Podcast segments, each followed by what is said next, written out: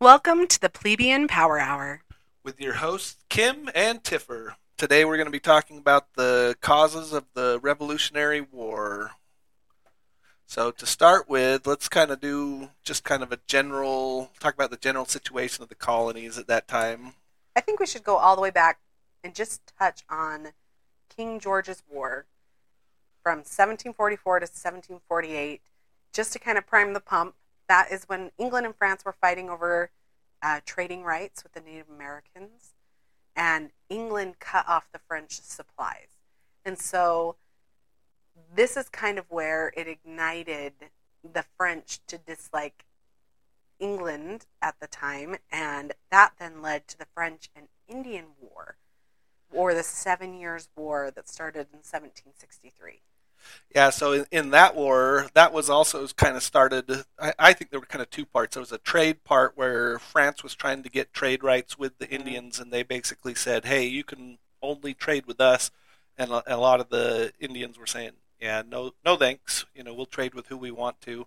And then the kind of the second part was that France started going into these back territories, so west of the Appalachian Mountains, probably the Ohio River Valley. They started putting forts in there. So they just started claiming territory, said, hey, this is ours now. And that kind of made both the colonists and the British upset. So, This was a huge war.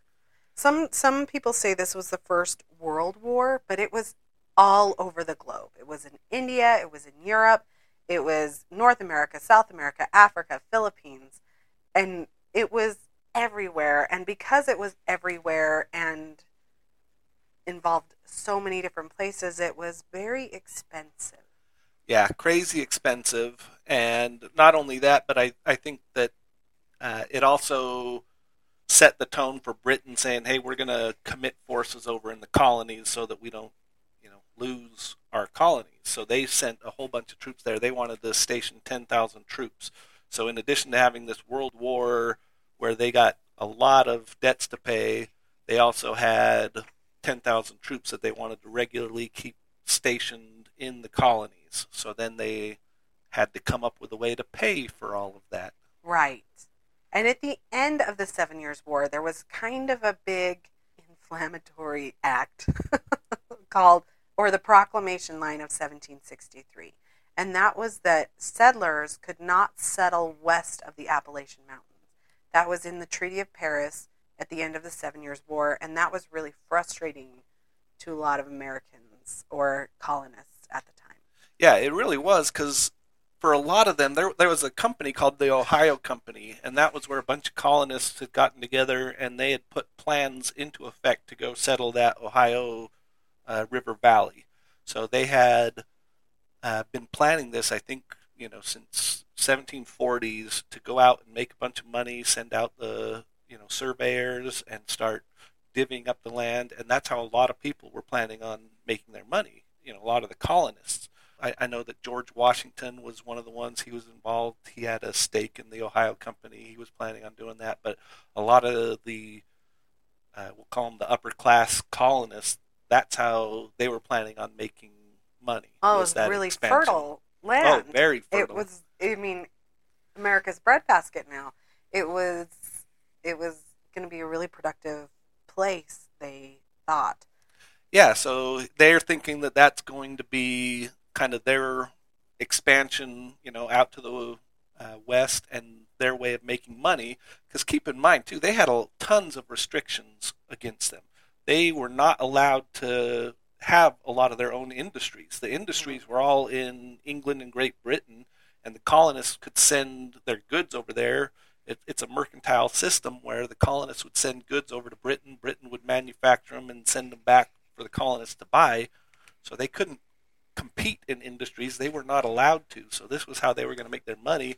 And then England decided, hey, it's easier for us. You know, we'll uh, make peace with the Indians this way. And then the colonists thought, hey, we're we're getting the rough end of this deal. So that was something that made them pretty mad. In addition to, you know, the taxes that started coming in. well another thing before they started levying the taxes at the treaty of paris is britain was technically the winner of this war but they got a huge chunk of land in the Americas. They got Florida from Spain and Canada from France and this huge stretch east of the Mississippi and I mean and west of the Appalachian Mountains. So, but that under the proclamation line of 1763, they couldn't even use what they had won in the war. Yeah, it, it really was. That was something I think that made a lot of people upset. Mm-hmm. And in addition to that, there was, the, I think a lot of the colonists did actually start expanding out to the yeah, I west. don't think they listened. they they didn't listen, and some of their the people who did that got their houses burned down by the British. Like that was Oh. the retaliation. Is you know if you do this and we catch you, they would essentially punish these people for doing that. So after the war, it cost so much money that the interest rate to pay back the debt that they had took national, I mean, half of the national budget. So just the interest that they had to pay back, not the rate, I'm sorry, but just the interest was half of the national budget. And so they had to get money. And so they found some really creative ways to make money that were not appreciated by the colonists. Yeah, and, it's really hard contextually for me to think of a lot of these things as being that bad, just because the way taxes are nowadays.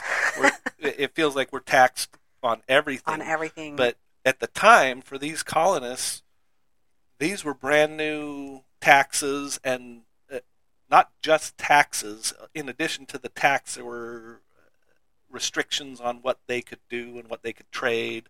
right, but they couldn't. They couldn't like increase their revenue by you know manufacturing things on their own and creating their own industry because they had to have Britain create the manufacturing portion. They would give raw materials to Britain, and then Britain would create products out of those materials. So they couldn't even increase like their own industry that way. They were a little held back. Yeah, so they had they already had some complaints there, and one of the things I think I think it was John Adams that stated is like if you look at the way we're kind of taxed already, mm-hmm. we are taxed in you know we have to buy our goods from Great Britain, we have to sell our goods to Great Britain. If we were able to sell to other people, we could make more money. If we were able to buy from other people, we could make more money. Mhm. So in a, in a way, we're already being taxed by these By measures, limitations. and we would like to get credit for that, is what he said. Uh, but it wasn't enough, so they, you know, introduced a lot of these other taxes. Let's talk about them. So I think one of the first ones was it, it, uh, it's called the Revenue Act of 1764, but it was just called the Sugar Act because it primarily dealt with like sugars and molasses, and uh, stuff like that. Which actually, it lowered the taxes on them, but it just enforced them. It enforced the taxes because people hadn't really been paying these taxes. and it wasn't just the taxes. So there was a lot of smuggling and stuff that was going on, Mhm. and this was when they kind of said, "Hey, we're going to put our foot down. Yeah. No more smuggling. We want you to go through, know, kind of play by the rules." But they did have, you know, taxes that they started levying and duties. I think is what they were calling. Like every time you, you know, buy some sugar or molasses, you know, you you give us some money. And another quick reminder is that they have had colonias, colonial colonists, oh my word, for about 150 years. Yeah. So they've been living in a particular way with a particular understanding about how life was. And now they're starting to get more heavy handed in a way that they've never done before.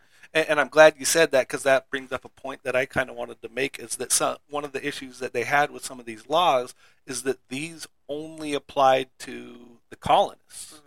So when these new laws were coming in, the colonists are feeling like they're being targeted. Like this stuff isn't affecting the people in Great Britain. This is specifically for the colonists.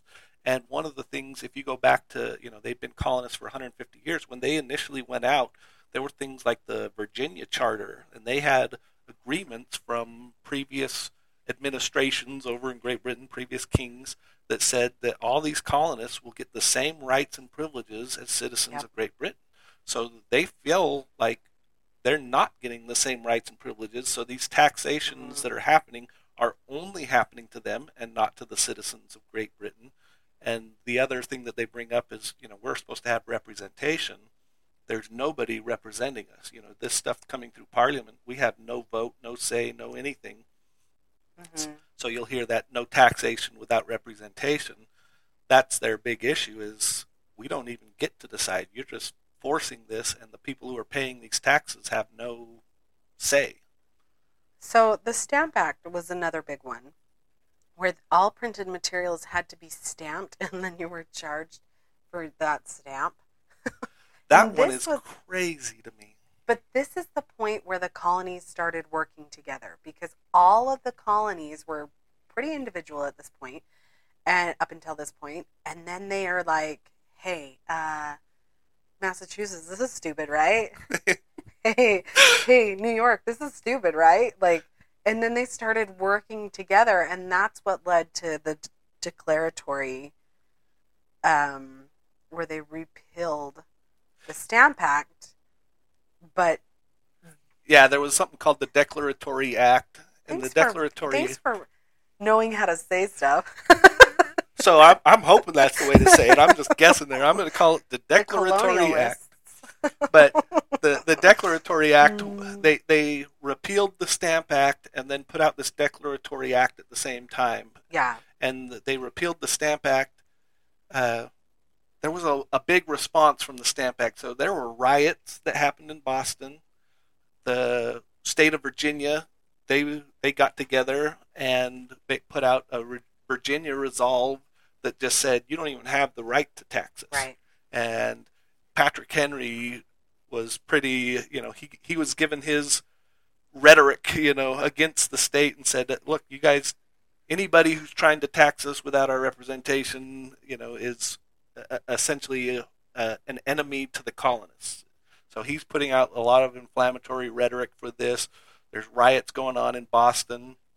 In in addition to that, the uh, Parliament called Benjamin Franklin to come before Parliament and explain what was going on. So he happened to be in England, and in February of 1766, they called him in to speak about the, essentially the Stamp Acts and the response to the Stamp Acts. And he gave what I thought was an awesome response. Like there were a ton of questions and uh, stuff, but they they basically said that after his uh, uh, it's not a speech, but after his session with Parliament, that they had decided pretty much then and there to repeal the Stamp Act. So he gave a very good explanation of why they hated the Stamp Act and what the response was. So they got rid of it, but then they had what they called that Declaratory Act, and in Yeah. that they said all right, we're not doing the Stamp Act, but we want to make sure that you know that we have, and that this is a quote from it, the full power and authority to make laws and statutes of sufficient force and validity to bind the colonies and people of America, subjects of the Crown of Great Britain, in all cases whatsoever. And and at the time, people were just pretty happy that the Stamp Act was gone Right. but that rhetoric that in all cases whatsoever you will find that once you hit the 1770s that pops up all the time like that Mhm. one of the big things that they're bringing up saying like you think you get to do whatever you want you said you know in all cases whatsoever and here's our response to that but Well, they'd already been having, like, starting riots over the Stamp Act. They had riots, and there's, I mean, people were, were obviously already charged up this before this even happened. And back to when Franklin was talking um, to Parliament, and they he was saying they were like, "What did people think of us before?" He's like, "Oh, we loved you." Well, how do they think of us now? Oh, that's changed. yeah very much altered is what Uh, and and so people were already incited i guess is the word i'm going to pick they were already angry and then here comes more fun.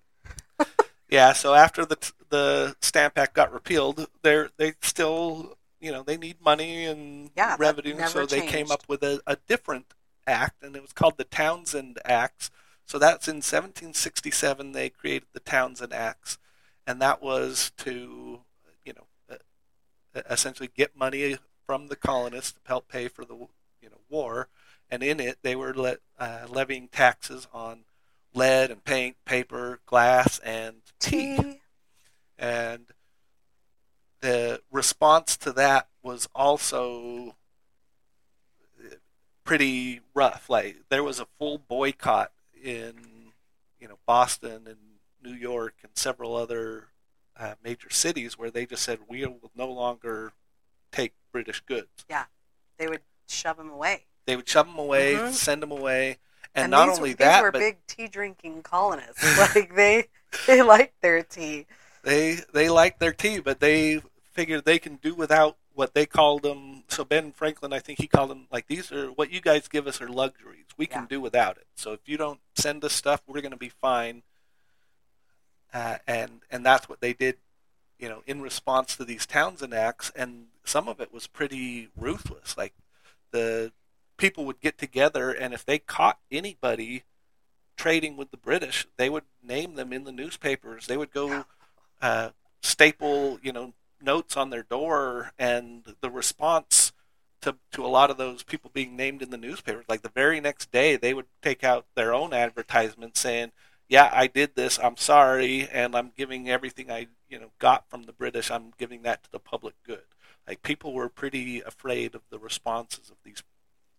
Which has to it has to show you just how everyone was feeling at that time.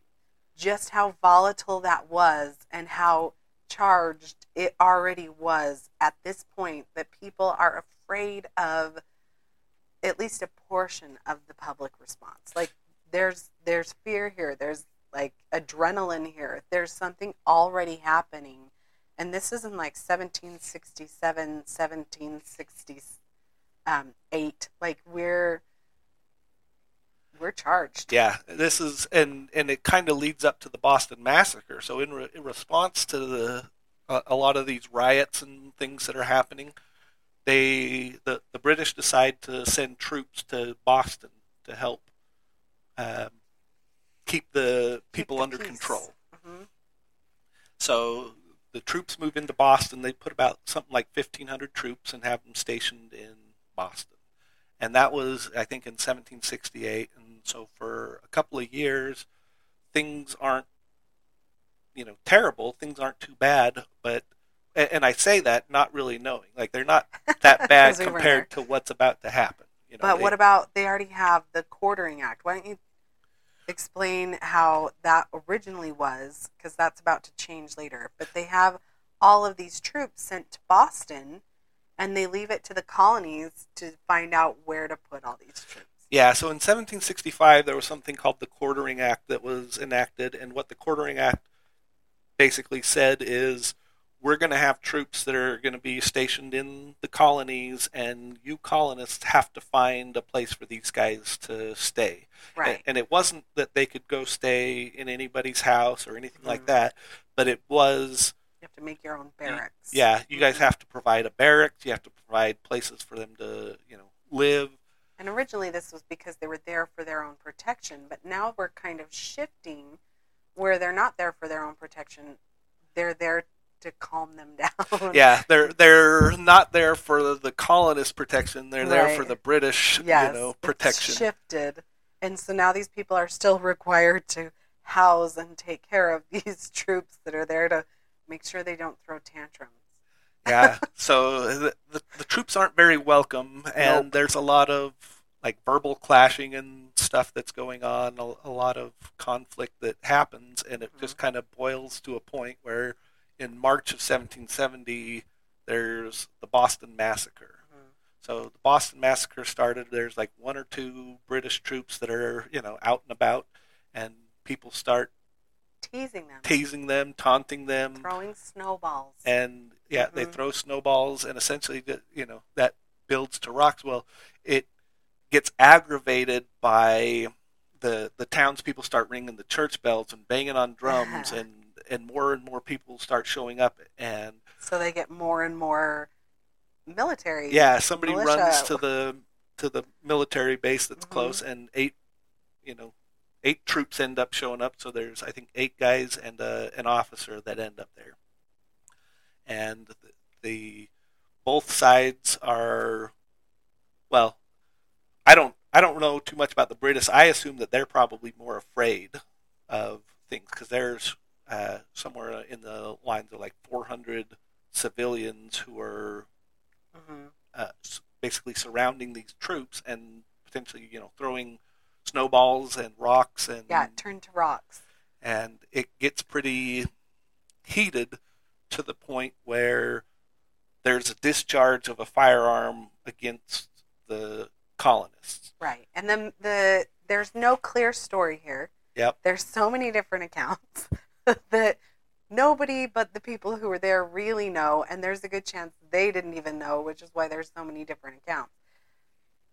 But anyway, what happens at you know firearms are discharged, three people pretty much die immediately, two more die, one dies I think the next day, one like two weeks later, mm-hmm. and the people are crazy mad, Crazy and they mad. call the governor who is essentially representing the, the British. They call him that same day. He comes down and he tries to defuse the situation, Right. and he says, you know, nobody took this video on their cell phone. yeah, Nobody knows what really happened, including the people who were actually there.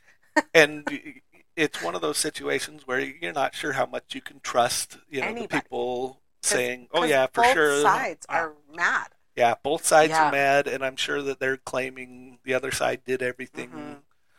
Um, but anyway, it ends up going to trial. They they end up putting these guys on trial. So the governor Oh, yeah. promises, "Hey, we're going to do justice for these guys." They And tell who the lawyer was. the lawyer for uh, the the troops was John, John Adams, Adams. you know, future President John Adams, and he represented the uh, troops, and and he got them off. All two of them got convicted, but their punishment, I think, was they were like branded on the thumb. Yeah. So so people were worried that they were going to you know be be killed essentially because to to some people they committed murder, and John Adams was saying, look, you know, you have this you know unruly crowd, they're throwing things, you know, you would have done the same sort of thing, and and he gets them you know essentially off, but he also brings up the point of you know this is what happens when you got standing armies in civilian areas in a time of peace. Like this is not a good thing. So you'll end up kind of seeing that when you get into the Constitution and the Bill of Rights. A lot of these things, these what we'll call grievances against the British, play out later. Mhm. Is you'll hear them brought up in the Declaration of Independence and the Constitution and the Bill of Rights as they're thinking about all the things that they had gone through. So after that Boston massacre, things did kind of settle down. I, I think they took some of the troops out of Boston so that they wouldn't have this sort of thing. And for several years, there isn't anything Huge. major going Yeah. on. I'm sure there is a, a lot of you know rhetoric and stuff, but there's nothing really too major going on until about 1773. There was something. It's called the Tea Act, hmm and that one is really interesting to me. Right. Because it doesn't make a lot of sense. Yeah, because what it's doing, it, it's not actually a tax on on tea. The tax on tea already existed from the Townshend Acts. Mhm. the the Tea Act basically let at the time the um, the Dutch East India Company when it would get its tea it would have to go to um, England first sell it there essentially and then they would load it up again and then take it over to the colonies and they took out that step and said yeah you can just go straight to the colonies and it actually made tea so much less expensive Right. it, it would have been a lot cheaper to buy tea after this act, but it did have uh, a tax or a duty placed on it for every you know crate of tea that was sold. You had to pay this much in tax. So even though you were paying less money overall, there still was this feeling from the colonists of this is an unfair tax. You know, we don't Right. we don't like this. And It was the British East India Company, yes. Yeah, the British East Mhm. India Company, not the not the Dutch East India Company. So, in and in addition, it was also one of those things where they said, okay, and we're going to start enforcing, you know, no more, no more bypassing, no more smuggling, and, Mhm. and they started doing more enforcement along those lines. A- In addition, they also said, hey, look, it- you know, we're gonna if you if we get you for smuggling, we're not going to try you in your colony. We're going to take you somewhere else, and because they they felt like they were maybe getting justice, you know, if they Right. put you in front of a jury of your peers in Mhm. Boston. And They- you can see that in the Constitution. Yep. You see, because jurisdiction becomes a huge thing in America in the future because of things like this, where jurisdiction didn't exist. They Yeah. would take you wherever worked best for them. One of the uh, signers of the Declaration of Independence, John Hancock, he had had his ship taken from him, Yes. and he had to, he, was, was tried. A smuggler. Yeah. Well, There were lots of smugglers. there were lots of smugglers. I think Samuel Adams was a smuggler too. Yeah, uh, and I think John Adams might have been. I think there were a, a lot of Yeah. uh, potential smugglers back. I think then. in the time it probably felt more like you were just very industrious and and like capable of making your own business and I meant entrepreneurial. I wonder if it felt as sneaky given that it took so long to get information from the Americas to Britain and then back. I wonder if they were just like, well, I got to do this. We need this. I'm just going to go do this and then it ended up working out so it just never became a thing due to how slow it was to communicate anything or get actual products. Yeah, I could also see it. To me, in my mind, and, and I don't have anything to back this up, but in my mind, a lot of it would have been in response, like what what England is doing isn't fair and just. So You know, you they're saying that we're not allowed to have our own industries, and we've got to do this. So we got to figure out some way to be industrious. We can't Yeah. just, you know, be servants wait. of the British. If you think about it, if if this was happening on such a high scale, uh, there had to have been a market for it. People had to have been buying it, which had to have been a need. And so I wonder what would have happened if people hadn't done this, if people wouldn't have, I mean, maybe they're luxury items and it wouldn't have mattered so much, but I guess they were kind of being rebellious because they were already kind of cut off from some of these things. yeah, I I, don't know. I think a lot of there were acts of rebellion outside of the rebellion itself. The smuggling, I think that Mhm. was just kind of an act of rebellion. I try to make it not in my head. I try to make it be like, no, these were outstanding, good members of society who weren't breaking any rules. Yeah, and I don't I don't know that that's Oh. necessarily true. Although in in my opinion there would be basically a mix. Yeah. So you'd have You don't hear a lot of stories about George Washington Yeah, he he stuff. seems like one of the more reasonable he, he had his life in order in a different way, I suppose. But he was also in the military. Fascinating enough, rewind, if you go back to the Seven Years' War, he was a lieutenant colonel at 22 in the Seven Years' War, the very that we talked about at the beginning. Yeah, if I So recall, he he, was was, kind of a involved in like the first guy. battle of, and, and he was only like something 20, 21, 22, something Yeah. at the time, and he was involved in one of the first battles. So people are angry about this tea act, and a lot of places were having their shipments of tea and um, other products come in, and they would just send them away. They didn't want British products; they would send them away. But in Boston, they had a really unique situation happen because the governor of Massachusetts was was really a British loyalist, and he was like, "No ships, you stay. You can stay here, ships." And so there ended up being three. There Yeah, were three ships that came in to the area. It was the Dartmouth, um, the Eleanor, and the Beaver, and some of these ships were owned by people who lived in the colonies, but people did not want the tea off of these ships, and they had meetings about it. Yeah, the people wanted to send them away, and the governor said, "I'm not letting them leave." Yeah. And they, the first one that came in, they started having the town meetings and saying, "Hey, what are we going to do about this?" And what the governor said was uh, he said after 20 days you're paying you the have tax. to pay the tax when they land. It doesn't even matter if they offload. It's just when they get there, you're paying the tax 20 days after. So uh, essentially 20 you know days after that first ship landed, they they had the I don't know if it was the owner or the captain of the ship, but they sent him to the governor to basically say, ask like please let me leave.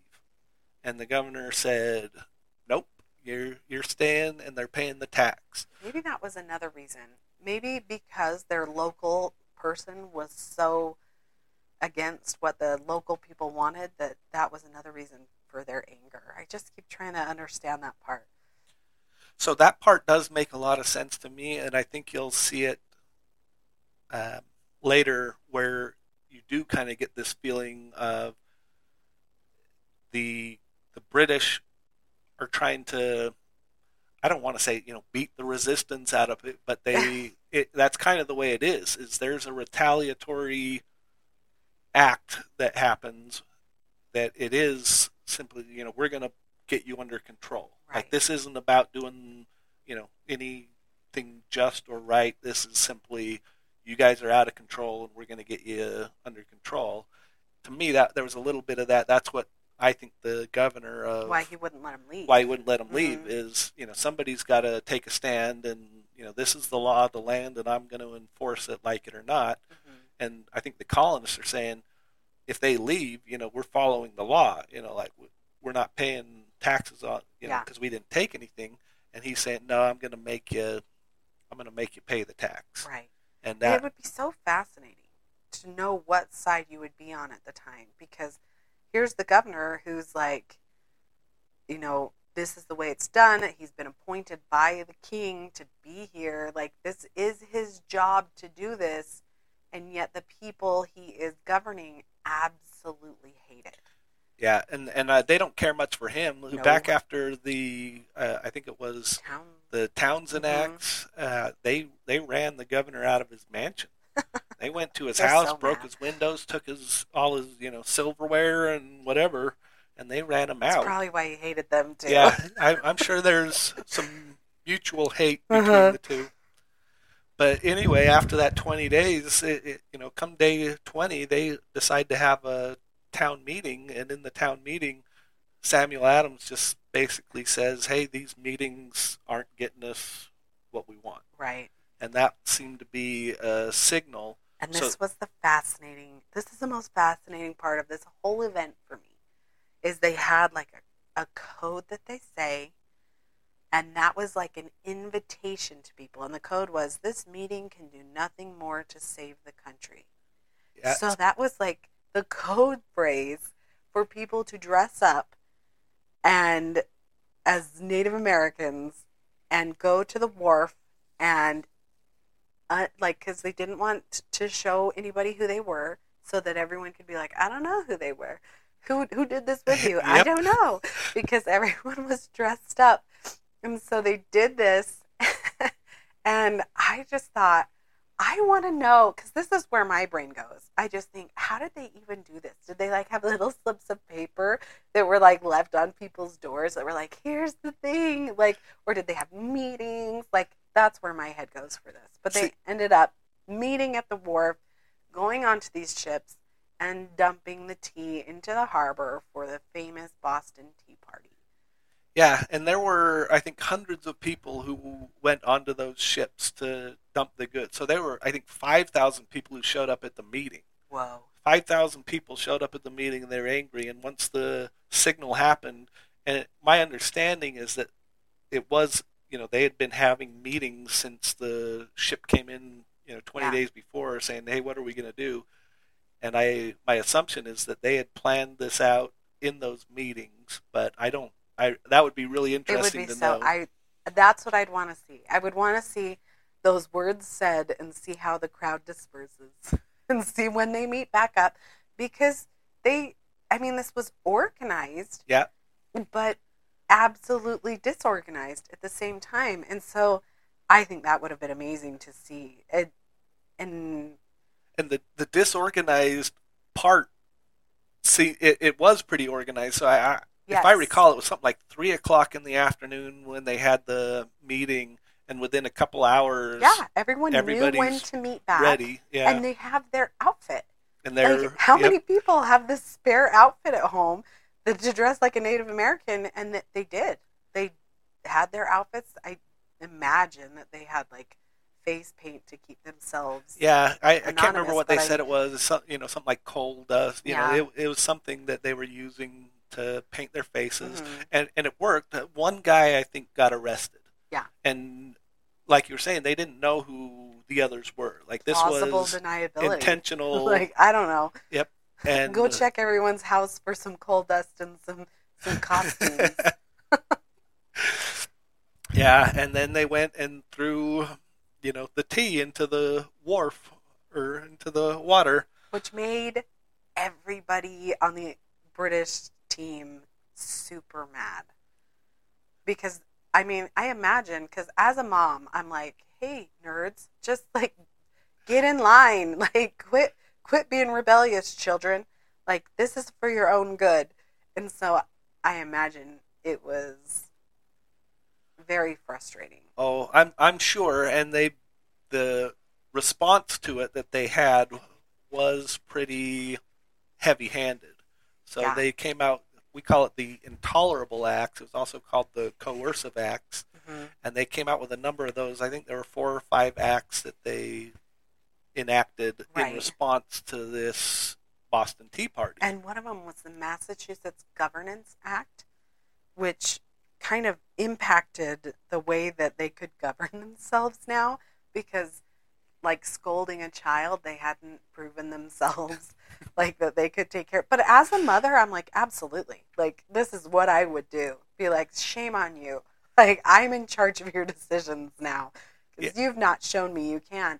But going back to that they've had so much autonomy and now here's this party that they're uh, perfectly aware of trying to you know totally change things Yeah, so that Massachusetts Government Act, what that did was you you had the governor and the lieutenant governor, and they were appointed by the British. But then there were local uh, governments and local authorities like judges and sheriffs and people like that. Those were appointed by the locals. So that was the way that they were able to say they had their own representation in Mhm. government. Is they kind of had this local government. So all the big stuff was coming from the governor and lieutenant governor and from the British essentially, but they had control over small aspects. And with this act that happened, the British came in and they stripped everybody of office and appointed all Their new own judges people. and sheriffs and you know whoever else. The entire system got put, o- you know, changed to be pro-British people, Mhm. and and unabashedly just like yep we're totally changing these people. And but that went in conjunction with the boston port act which is where they blocked all trade from the boston harbor. And the oh, they only allowed imports from the british army. So they were already like i mean chopping them off yeah, from the outside world. And then they changed their government, and then they have the Act for Impartial Administration of Justice, which I think is has to do with jurisdiction. Yeah, so that one was a, another is you don't get a local trial anymore. Yeah, because you're your local judge likes you. Yeah, it, Yeah. it says look if we can't have an indifferent trial here, then we'll move you somewhere We'll else. move you somewhere to where you can. and then th- they made a second, so they had a quartering act that they Mm-hmm. enacted. So they had already had the quartering act that says, hey, you have to find a place to put the troops.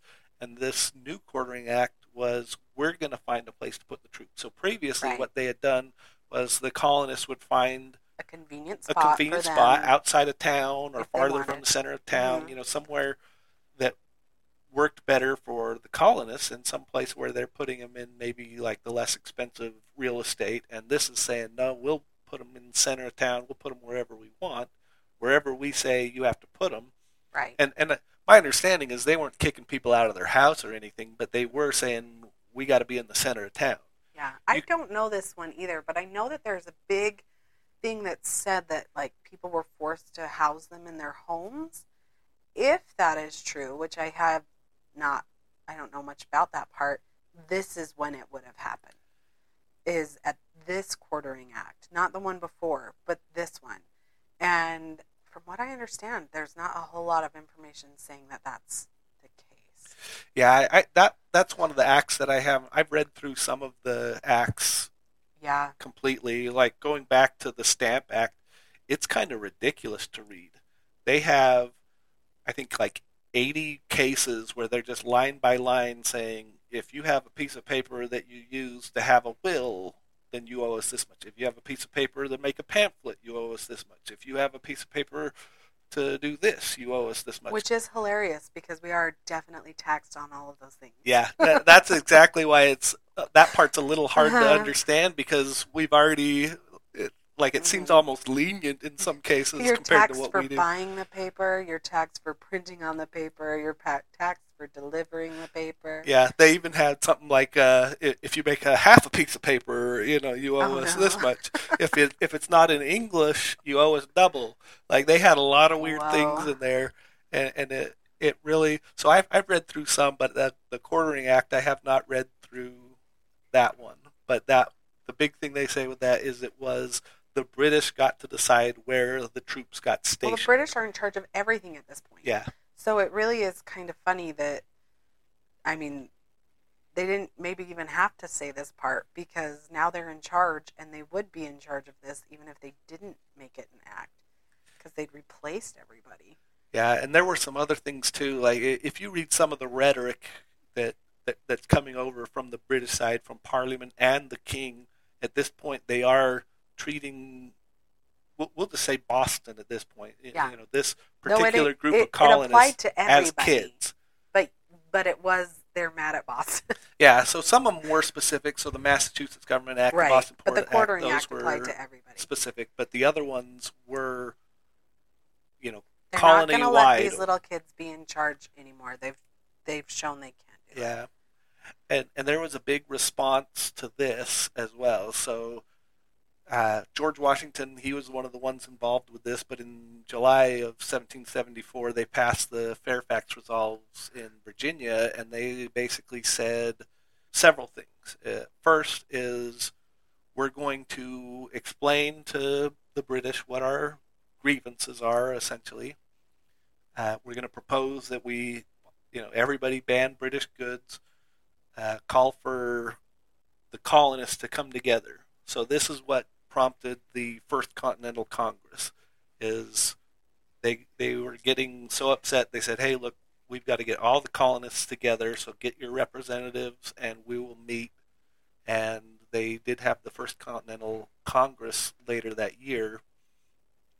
But even before, I think the um, First Continental Congress happened, the British started taking steps to disarm the colonists. Mhm. So, as part of these, y- y- you know, coercive acts, intolerable acts, they also gave the governors permission, you know, whatever it takes to put down these, you know, rebellions and riots. Mhm. And what they, one of the things that happened was, in and this was er, er, September of 1774, the British went and seized a bunch of gunpowder Yes. from a gunpowder store in it's called Quarry Hill, but it's about five miles out of Boston.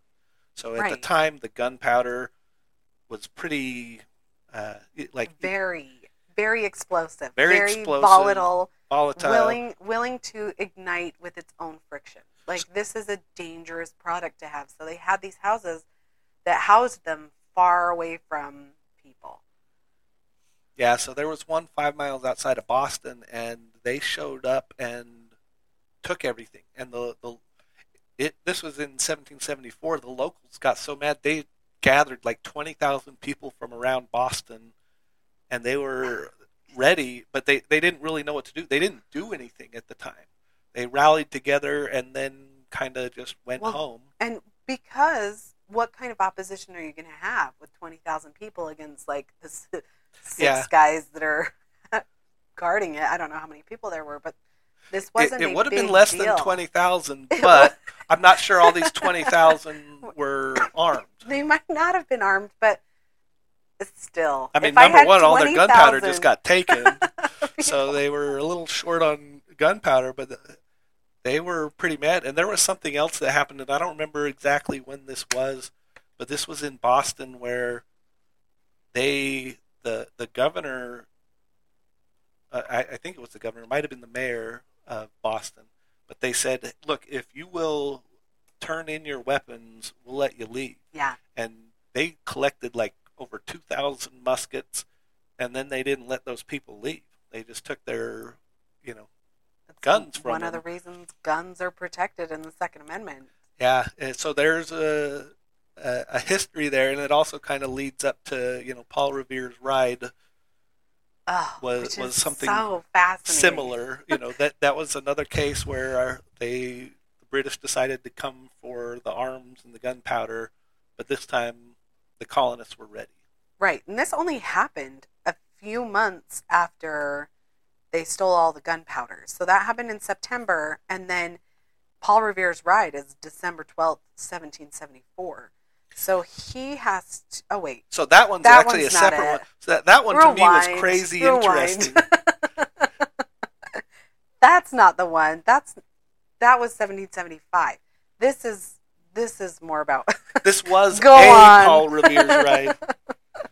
So on December 12th of 1774, Paul Revere rode to New Hampshire, right. which was like was a New 65 mile ride. Uh, and he did it in like a day and a half. And he shows up and he tells people the, the British are going to come for your weapons. Mhm. And what happened, the response was the locals there stormed some forts. So they stormed one fort. Yes. And if I recall, there were only like three British soldiers at this fort, but the British soldiers fired cannons Yeah. at, at the, you know, they didn't hit anybody, but they fired cannons at these guys once before the guys basically came in and took over the fort. yeah, and they took well, cannons don't work for short range. yeah. And, and when people know that they're coming, and I, part of me suspects they weren't actually trying to kill anybody. I think they were just trying to, you know, these were a- as much warning shots as anything. But the locals stormed the fort and they took a hundred barrels of gunpowder, and then the next day and they went to a lot of time different fort. And they took 16 cannons, Cannons. as well as some gunpowder and some muskets. I just saw the name Paul Revere and got all confused and excited because that's it's the Paul Revere ride that makes me excited. The Yeah. stealing of gunpowder doesn't really thrill me as much as the, the midnight ride of Paul Revere, which, from what I understand, I mean, um, I think we give him a lot more courage than he may have had, but it's still a fun, still a fun story. Yeah, that is a fun story, and which is I think is part of the reason I, I think more people have heard of that than you know, Yeah. like I hadn't. This Paul Revere rides to New Hampshire thing No, was brand new to me, Uh-huh. and, and to me, like it, it, that's a pretty big deal, but it's not as famous. It doesn't uh, make it, I think, into as many history classes. But so before we talk about Paul Revere's ride, let, let's talk about like the first Continental Congress that happened in September of 1774. I was surprised that this happened before war, before any kind of decision of separation was ever made. They were getting together to have their own like way to have a government in a but not really a government where they just wanted to sort of talk about things as a group, sort of like oh, this is annoying. Yeah. you're right. This is annoying. What should we do? Well, we should, you know, just to talk about it. And to keep in mind, at this time there was no talk of leaving No. Great Britain or the Empire. So what they wanted to do in this first one is they put a, a essentially a list of grievances together Mhm. and they send it off to Parliament and, and the King, I, I love the way you say it. Parliament. Parliament. but Georgia didn't come, and it. The, I get it. it we get so offended. it's Like, so weird that that dare happened. you, Georgia? That's exactly what I thought when I found like How dare you? only 12 or 13 colonies right. attended? Your citizens weren't being forced to quarter the people in the same way, and you hadn't lost your government. Why didn't you come? Yeah, and there are several reasons that you can get into. Is For like sure. economically, the the North kind of competes with England, the South Yes. doesn't. The- Because of the different Yeah, climate, they are growing entirely different things. yeah. So so there is no competition, and and Great Britain needs the resources that the South is growing, and I think they probably needed a lot of the North too. But the the South was uh, more necessary to the British Empire and more friendly because there was no competition. Yeah, and it probably just involved calmer people too, because even in the north, you've got Boston, who's really agitated, and a few other places that are agitated, but most of the other places are just kind of not as agitated. So the South was probably included in and, that. and at the time, the population of uh, the whole Georgia colony probably would have been roughly the population of Boston. Like, Yeah. th- This was not a, a large colony at the time. And in addition, they they had their own fighting going on with Native Americans, Oh, and so they right. welcomed the British troops, and they wanted. They wanted the protection. Whereas in the North, I think they felt like they could handle it, and they were on top of it. They didn't need the help. Yeah. But yeah, They had already been through so much during the French Indian War that there were teams. They had already picked sides. Yeah, they they had already put their forces into that war. hmm But that that was what I thought was really interesting. They had this first Continental Congress, and they weren't. There was no plan on leaving, and they also just said, "We're going to send off our grievances, and we will give them a year to respond, and Mhm. we'll meet back again and have a second Continental Congress." So how did they respond? So the the response wasn't. Uh, it it it didn't it went- alleviate It any went of the really concerns. well, and now we are still part of the British. We're still British colonies. Yeah. So in like January of 1775, uh, they sent a, a resolution that was proposed by Parliament, and it declared that any colony that con- contributed to the common defense and provided support would be relieved of paying taxes or duties, except those necessary, you know, to regulate commerce. That uh, that was rejected by the colonies in July because they felt like it still gave too much power. You know, they, they weren't getting what they wanted. They weren't getting their Right. representation. They weren't wanted the representation. They were getting essentially the, you know, repeal of the Stamp Act, which they knew would just resolve, you know, then the Townshend Act will come out. Is Yeah. so they they didn't want this to just be a perpetual thing where yeah okay we'll get rid of the one thing you're mad at and then we'll wait a little bit and just make, Make you another another thing that you're mad at.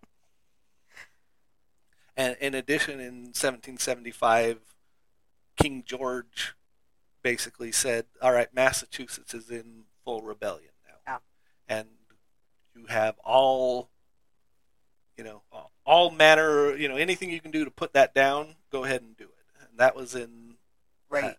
it was a uh, like a free pass. yeah, They had a free pass to do whatever they wanted. and that the the response to that essentially. So in March of 1775 Patrick Henry makes a speech to uh, the Virginia Convention and he basically this is where he gives his give me liberty or give me death speech. As this happens before any of the battles have Mhm. happened. Like I always thought this was after but this was actually before any of the real battles had happened before Lexington Concord. He says, "Look at the what the British are doing. Is they, you know, what what are they doing with their troops? They're bringing here the you know all their troops and their navy in here. What is what are they doing if not bringing us into you know submission? So we're already at war. We just don't know it yet. Is what he's saying. So then he gives his you know give me liberty or give me death and i think he brought a lot of people over onto the side of let's go ahead and Yeah. fight Which was fascinating because that's like a month, less than a month before the Battle of Lexington and Concord. And the Battle of Lexington and Concord was the day after the ride of Paul Revere, which I mistakenly got excited about earlier.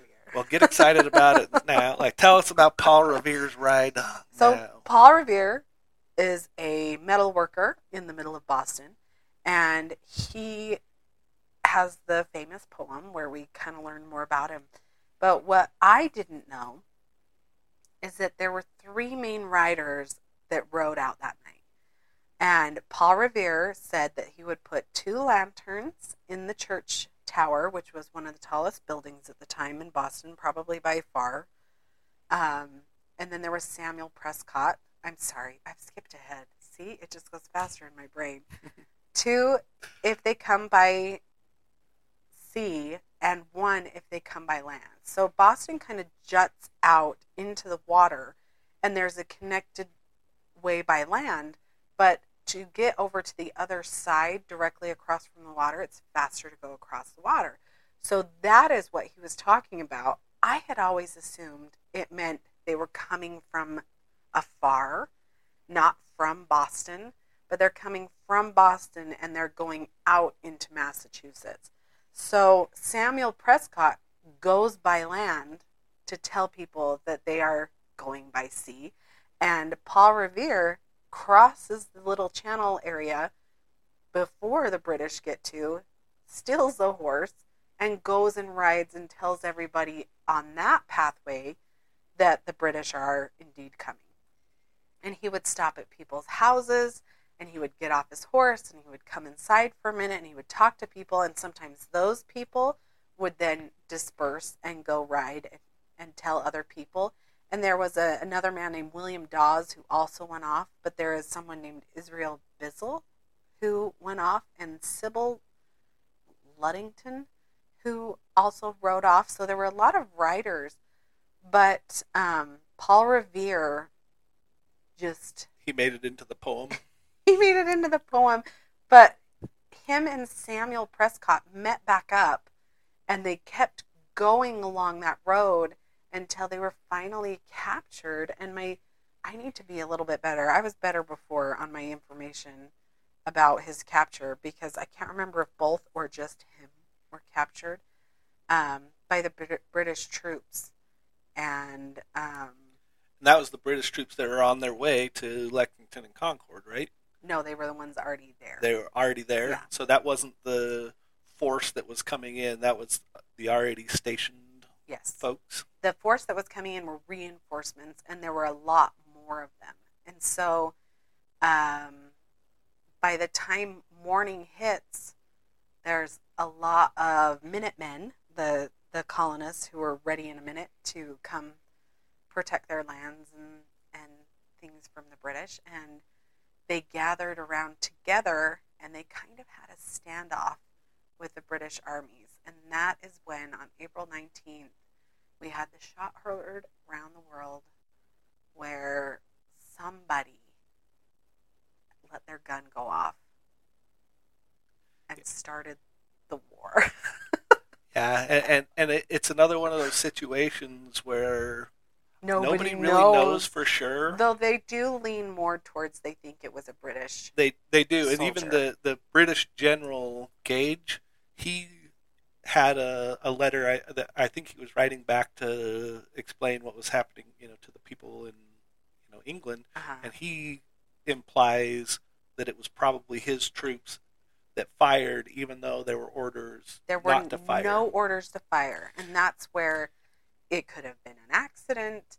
It could have been someone really frustrated. Maybe it was some guy left over from the Boston Massacre who's Yeah. really mad. Uh, we don't know. They, they could have been taunted, hit with snowballs. Like, we don't. nobody really knows for sure Nobody what happened. knows but except that they did shoot, and that led to more shooting. But what was fascinating is I was under the impression that this was a higher casualty fight. This wasn't as high a casualty engagement that I thought, but it was the very first battle. it was the it was the first real battle Right. because they had you know like the Boston massacre. Some people will bring that up, and that was just civilians, and there were five you know casualties.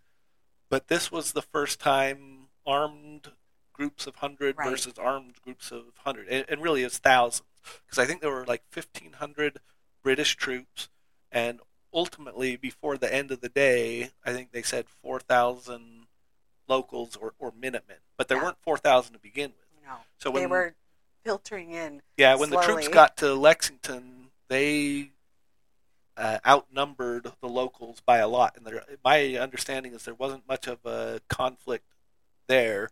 But by the time they got to Concord, which they just walk. yeah, It's just a it's few just a miles couple away, and they're just walking down this road, and there's not even very many homes in that area. Like this is a very wide open space, and they're just walking. And from what I understand, there were like people who were coming but didn't have like they didn't know where the group was, so they'd like hunker down behind some stuff and just like watch. But they didn't collectively get together until farther down the road. Yeah, so when they hit Concord, there was a, a, a major conflict, and at this time, the colonists did have a respectable size of force, and and that caused the British to essentially flee. So the British realized that they couldn't win, and they start making their way back to Boston. But the whole way back, They, The- they're meeting up with all those people who are on the side. yeah, that Yeah. are that are that basically start taking shots from from them from behind Mhm. fences and trees and forests, and they just start picking them off. And like you said, there weren't as many casualties as Mhm. you might expect. My understanding is that there were something like 300 people who died in this both the conflicts in this whole conflict, and that's not You a terrible amount, you know. No, for- not compared to many a- battles. A conflict, but Mhm. But this was the start of the Revolutionary War. And that is a totally different war than the War of Independence. Not in timeline, but just in intent. yeah, At in, in this intent, time, they're trying to just say, hey, Britain, you're being a jerk, be nice. And they're not saying that they want separation at that point. Now, that might have been, you know, tossed around at the um, convention of Congress, but that isn't their goal at this point. you can see it in some of their they in in the Second Continental Congress. They told all the colonies, "You need to be ready to start governing yourself." And so a lot of them came out with their, their own own constitutions. constitutions, Mhm. and you can read in some of the constitutions. I think in South Carolina's, they specifically say, "We we're ready to come back." You know, once you address these issues, we we are ready and we want to come back. You know, there there was no intent of leaving. There was just an intent of we want you know our representation. We want to be treated the same. right. So that was what they were saying is we want to be treated the same as your citizens over there. Right. And they fought for 15 months before the Declaration of Independence was given. Yeah, and, and that Declaration of Independence. So they already they declared war in in July of 1775. Yep. They declared war, and they put what they called the Declaration of the Causes and Necessity of Taking Up Arms. And they just basically said, "We're ready to fight you until we get what you know, till till our demands are are met essentially. Until you address these grievances, Mhm. we will be taking up arms against you. That was in 1775. So the war was officially started long before the Declaration of Independence. Right. You know, like at least a year. But they had to have been in the works because it takes so much time to get anything done. It's not like they just popped up on the 3rd of July and were like, let's write this Declaration of Independence. So something had to have been in the works already, which is um, for another day. But I find it really fascinating because the tier of people who were in charge of these decisions were a different tier than many common folk. And word didn't spread very quickly in some ways, and they didn't want it to like be public knowledge. So it wasn't in the newspapers maybe as much as would have. So I imagine when the Declaration of Independence came out, there was a huge chunk of people that were like, What? And probably why it was so contentious between the British loyalists and the rebels for a long time after that because this wasn't a decision made by the entire country. It was made by the people who had a lot of power and status, and I imagine that was very shocking. Yeah, I'm sure it was shocking. That part of the thing that I thought led up to that Declaration of Independence is that in early uh, 1776, Thomas Paine Yeah. published his Common Sense pamphlet, Mhm.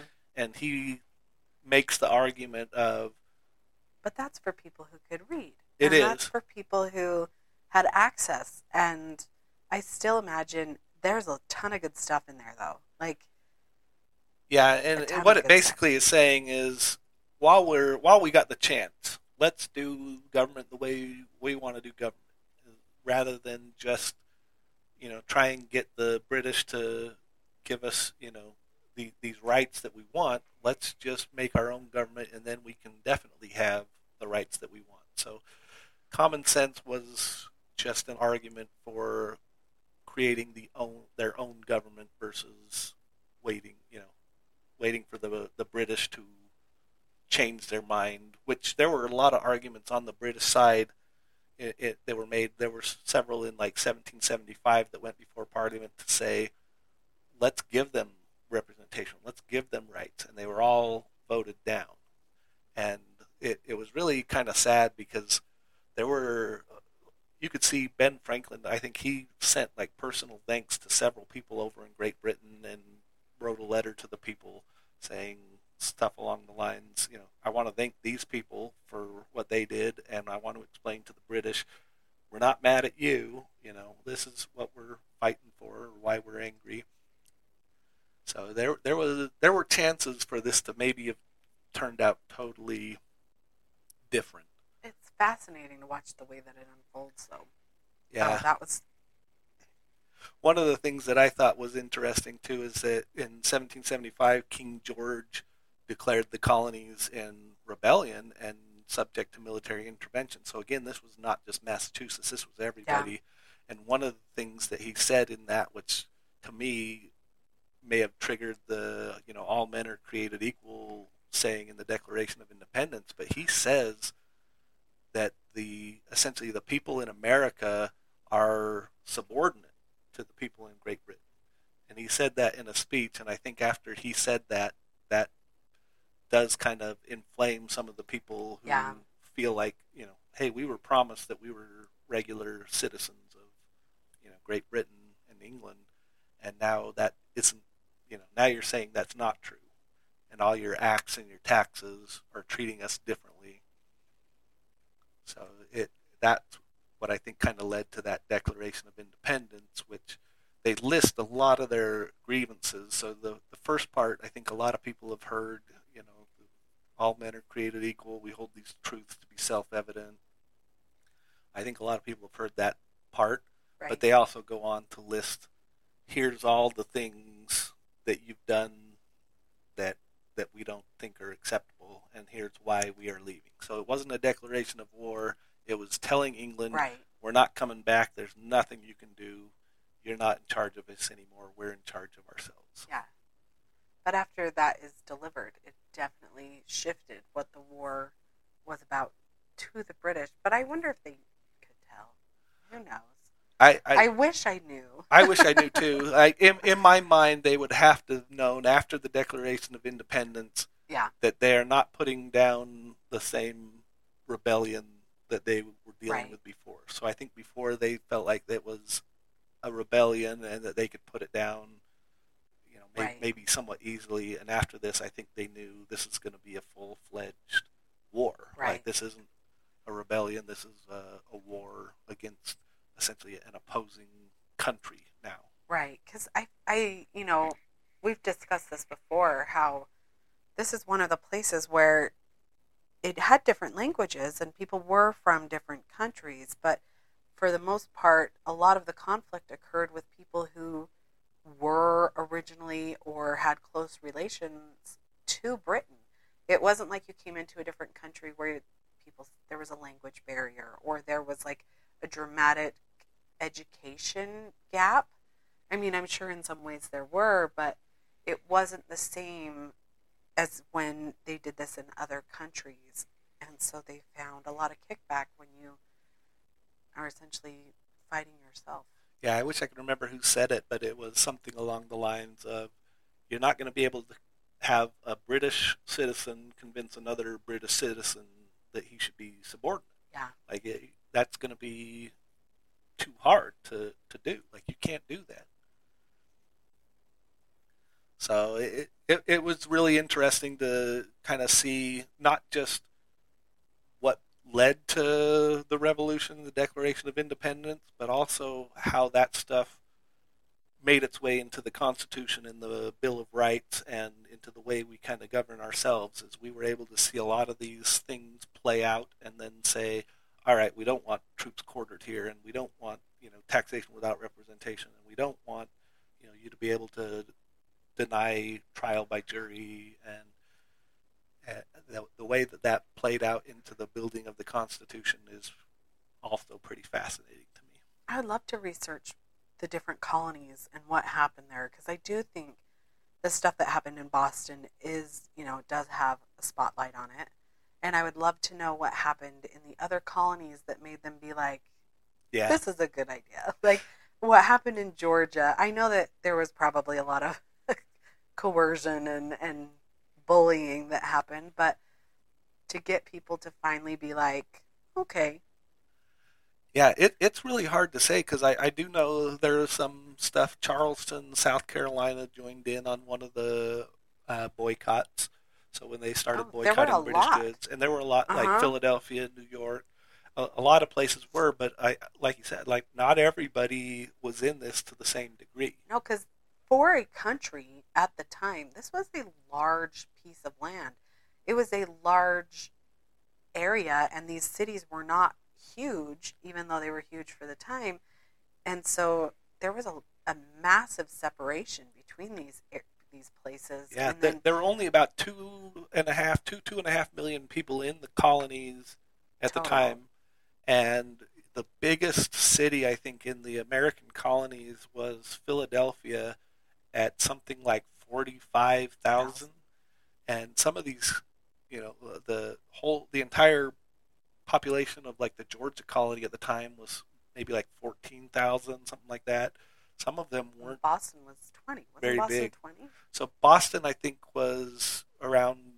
I think it was less than twenty, but it's hard to say because it has so many suburbs that you don't know what to count. You know, like Yeah. Lexington, Concord, and there's a Charlestown, and there's a whole bunch, and I don't know how they were counting it.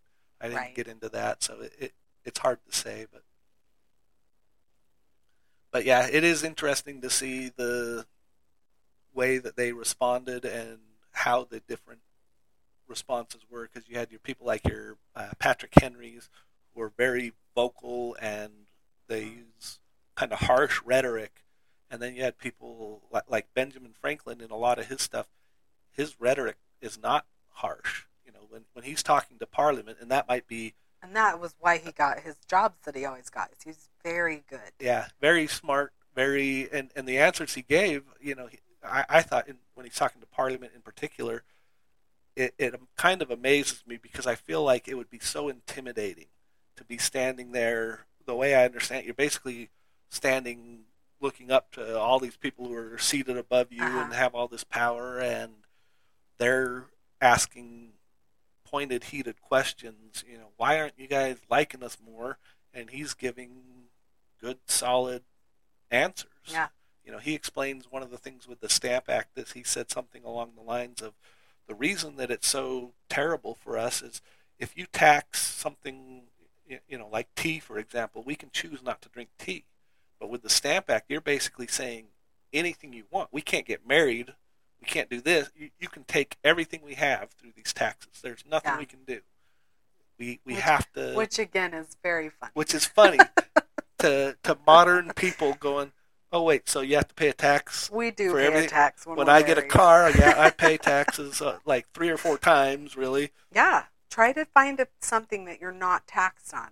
Yeah, it, it's Taking a breath, somehow still taxed. somehow that's right. Somehow, somehow I paid half a penny for that breath I took. Oh, you, that should have been uh, two pennies. Uh, oh, shh, don't tell. I held my breath, IRS. I held it. Yeah, I think they say that you know, like the the difference is now we got representation, which kind of amuses me because what are you going to do? You know, I know. like you know what, these taxes are ridiculous. Go ahead, tell your representative that all day, That's right. They're paid every day. Like they don't, you will not make any progress. But Well, and the trouble is, so as we walk into conversational por- portions of things, is that we have such a large society that we have to have higher taxes because we have more things that need to be done, like roads and yeah, it's totally different and world. it's a different, yes, absolutely different world. But we also have a government set up to be really inefficient. So it's like, I don't know, it's like an engine that doesn't run right, but we just have to have an engine. that wasn't the design. Well, that's not oh. entirely true because the design really was part of the design is let's make things a little bit hard so that no, we can't have one tyrant come in and right. mess everything up. So there is some design to put redundancies and you know the checks and balances Yes. in, in place. Does kind of make government bigger. You know, like if you just had the one right. monarch or autocrat that gets to make rules, you could definitely whittle it down. But uh, Well, I'm. I guess I'm speaking more about like how hard it is to fire somebody. Oh, and And- and the I I think I understand what you're saying because Uh-huh. I really I totally agree. The way I think of it is, I'm trying to think of a word besides cruft. You know, we we got. I don't even know what cruft means. It, it's just it, it's essentially we got garbage that's been building up. Yes. You know, we got all this Lots stuff of like scar tissue. yeah, we, all, we need to clean out the belly button lint. like it's been a long time since we cleaned the belly button It's lint out of government. though. It's true. There's a lot of stuff that is still in play from I don't know, 60, 70 years ago that just isn't relevant anymore and needs shifting. But that's definitely a political discussion. My politics are showing. I wonder if you can do anything without some level of politics showing. I it's hard when you're talking about political things. Because Like, even with like the revolution, hard. when you talk, you know, like, oh, Georgia didn't show up to the first Continental Congress, how dare? Like, you're kind of showing, like, it, and to me, I always think we're kind of trained in a lot of respects to be, Mm-hmm. you know, pro-American, and, and I think there's a lot of value to that. There's a ton of value to that. but it does kind of show, you know, like when you're talking about things, like I imagine if you're outside of America and you're talking, oh, the first Continental Congress, Georgia didn't show up. Like, you're not going to have any sort of emotional reaction. but to And me, there's a definite emotional right. reaction, Like even though dummies. I think they probably had good reason. You Yeah. know, they don't have conflicts going on like Yeah. you got in Boston. They don't have any of that level. They're not fighting. They're in fact They're agricultural They're- ex- yeah. almost exclusively, and they want they're Britain making to buy their good money products. selling Yeah. their stuff to Britain. they don't have to go find. good- Oops, they don't have to go find anybody. Yeah, and they get uh, help fight. You know, with the Native Americans, they it, they had a good relationship, so it, it does kind of make sense. A lot of their their their stance at the time, but for me, like it's really hard to. I want people to be in on the revolution. Like this was a, Yeah. a big, It's a point of pride. piece. Mhm. Yeah, And even as I go through it, and I think, oh, you turds! Like there is is a lot of that. Be quit being such a weenie group of people that I'm, but I'm still like, but good for you. because like t- to me the boston massacre is one of those things that like i'm pretty much on the side of yeah the people of I- boston were, were that that was a really crappy if you thing had a gun back then, and people were throwing rocks at you, yeah and and they outnumbered you by a massive amount. I I think, huh, I can I can see how this went poorly. oh yeah And yet I'm like, shame on you, like for shooting into this unarmed group of people who yeah Yeah.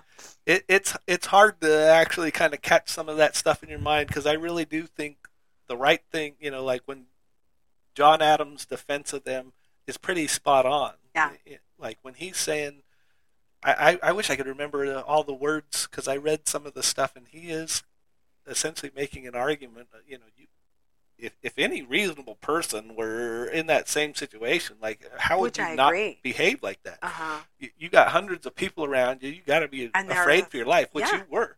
There was, was. there was a quote that I remember for, that the officer made that was there. Is somebody said, you know, i if one of your guys fires, you're a dead man, mm. and he says, I, I know. like like Yeah. I, I can see what's going on here. Like they they were scared. I and and I would have been. I mean, I'm not a very tough individual when it comes to being surrounded by crowds of people, but I I think I would have been. And so I I I thought, "Oh, this seems, you know, fairly reasonable that this was the outcome." But I also again hate it. I'm like, "Shame on you." Still, I think you should not Yeah. have us as people in your country anymore. there's a lot of the stuff that really the first one that drove me home that I and and I didn't really know about this before I started looking into it. I thought that the Lexington Concord was the first time that the troops came for um, the, the Right. weapons. That's And to because find out the that they one if by land, came. two if by sea. I had always thought that meant they were coming from Britain, not coming from Boston. I had never known that. And they'd already taken they'd already taken people's gunpowder and taken people's weapons. Like Mhm. that that was the And first time. That was basically okay. We know that it's coming now. Let's get organized. So the reason they were called the Minutemen is because they were told you got to be ready in a minute. This Yep. wasn't the Your first gun time was they knew Above your was coming. door, grab it, Yep. put your coat on, go. Be ready to fight at any minute. Minute. And and the reason was because they had already started doing things that to me did cross that line of Well, they were occupying Boston. they were occupying Mhm. Boston, and then to all right, we're taking your weapons, which they took several thousand weapons, and they took the gunpowder from you know Quarry Hill, and once they do that, it's really hard for me to have that level of sympathy for the British side because there's a lot of times you know like the Boston massacre where I think the, the American side was the bad side, and you could say kind of the same thing. Yes. The Tea Party thing, I I didn't know that they were the stuck. law. You know that that that the ship wasn't allowed to leave. Yes. I didn't know that that was the case, and when I found out that the Tea Party actually made a lot more sense to me. But before, I always thought that was another one of the, you guys are acting kind of childish. Like that is a to go dump the tea. And Like why wouldn't you just tell them to go away? Well, because we tried and that didn't they work. didn't let them. I had always thought it was just a blatant act of rebellion. I didn't know that they'd had several meetings trying to figure Yeah. this out before. I had just thought they're like, oh, we don't like Britain. Here comes their tea. We're going to throw it in the harbor because they make us pay taxes on it. I didn't realize these taxes had been in place for years. And it was really more, um, wasn't there an element of like, jurisdictional issues that they were upset about too? Someone had been, was it Samuel Adams? So Someone John Hancock been- had his John Hancock. his ship taken. right. And that had happened at a similar time as that, and they're upset about that as well. So yeah, and, and those are the ones you know. Like this was not the only thing. And if you read Right. through the Declaration of Independence, you, you are going to hear about more things than we talked about. So some of the things that happened is the British would go and just take people off of ships and say, "All right, you're part of our army now." Right. And another reason why that was probably really hard to defend the powder because these guys might have been compelled into their service and they're just like there's 3 of us, there's 20,000 of you. Yep. So when when just the take it. you know the the ship that's got the cannons and the army on it comes and says, "Hey, I want you to. you- You're now part of us. Your options are pretty limited.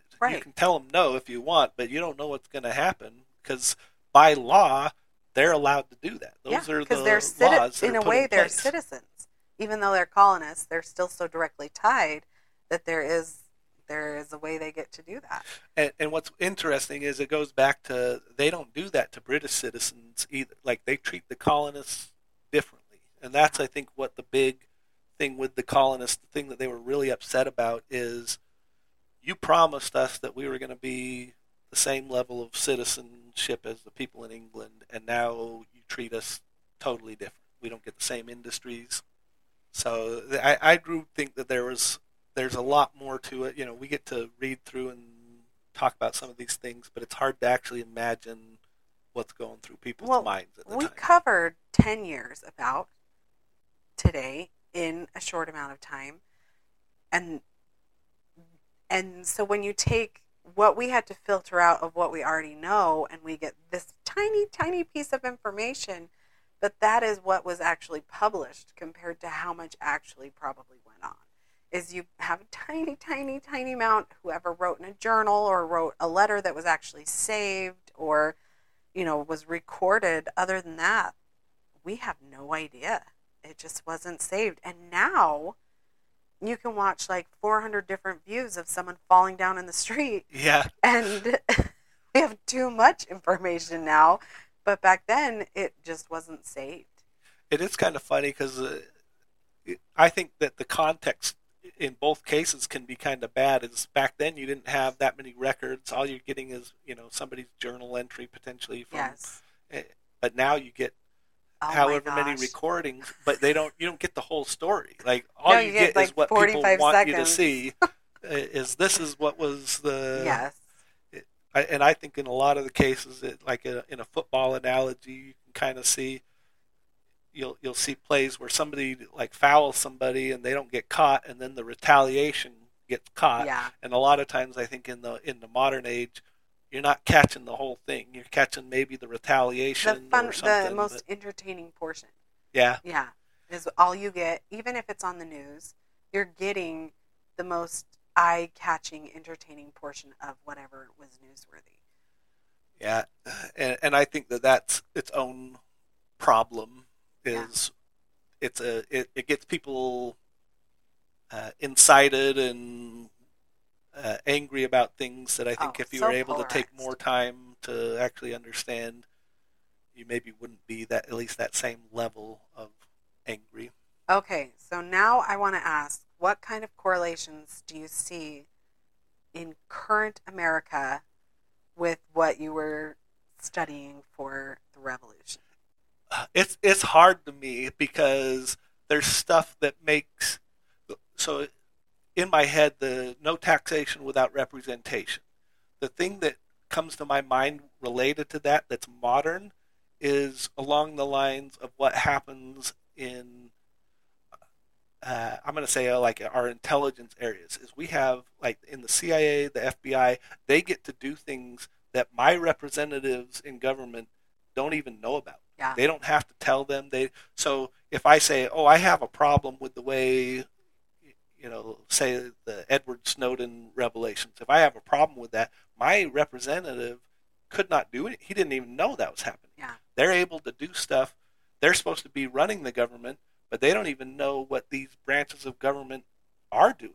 And there's no accountability. There's no way for your representation to have any say. So if I personally say, I want to talk to my representative, I don't think what they're doing is okay, my representative may not even know what they're doing.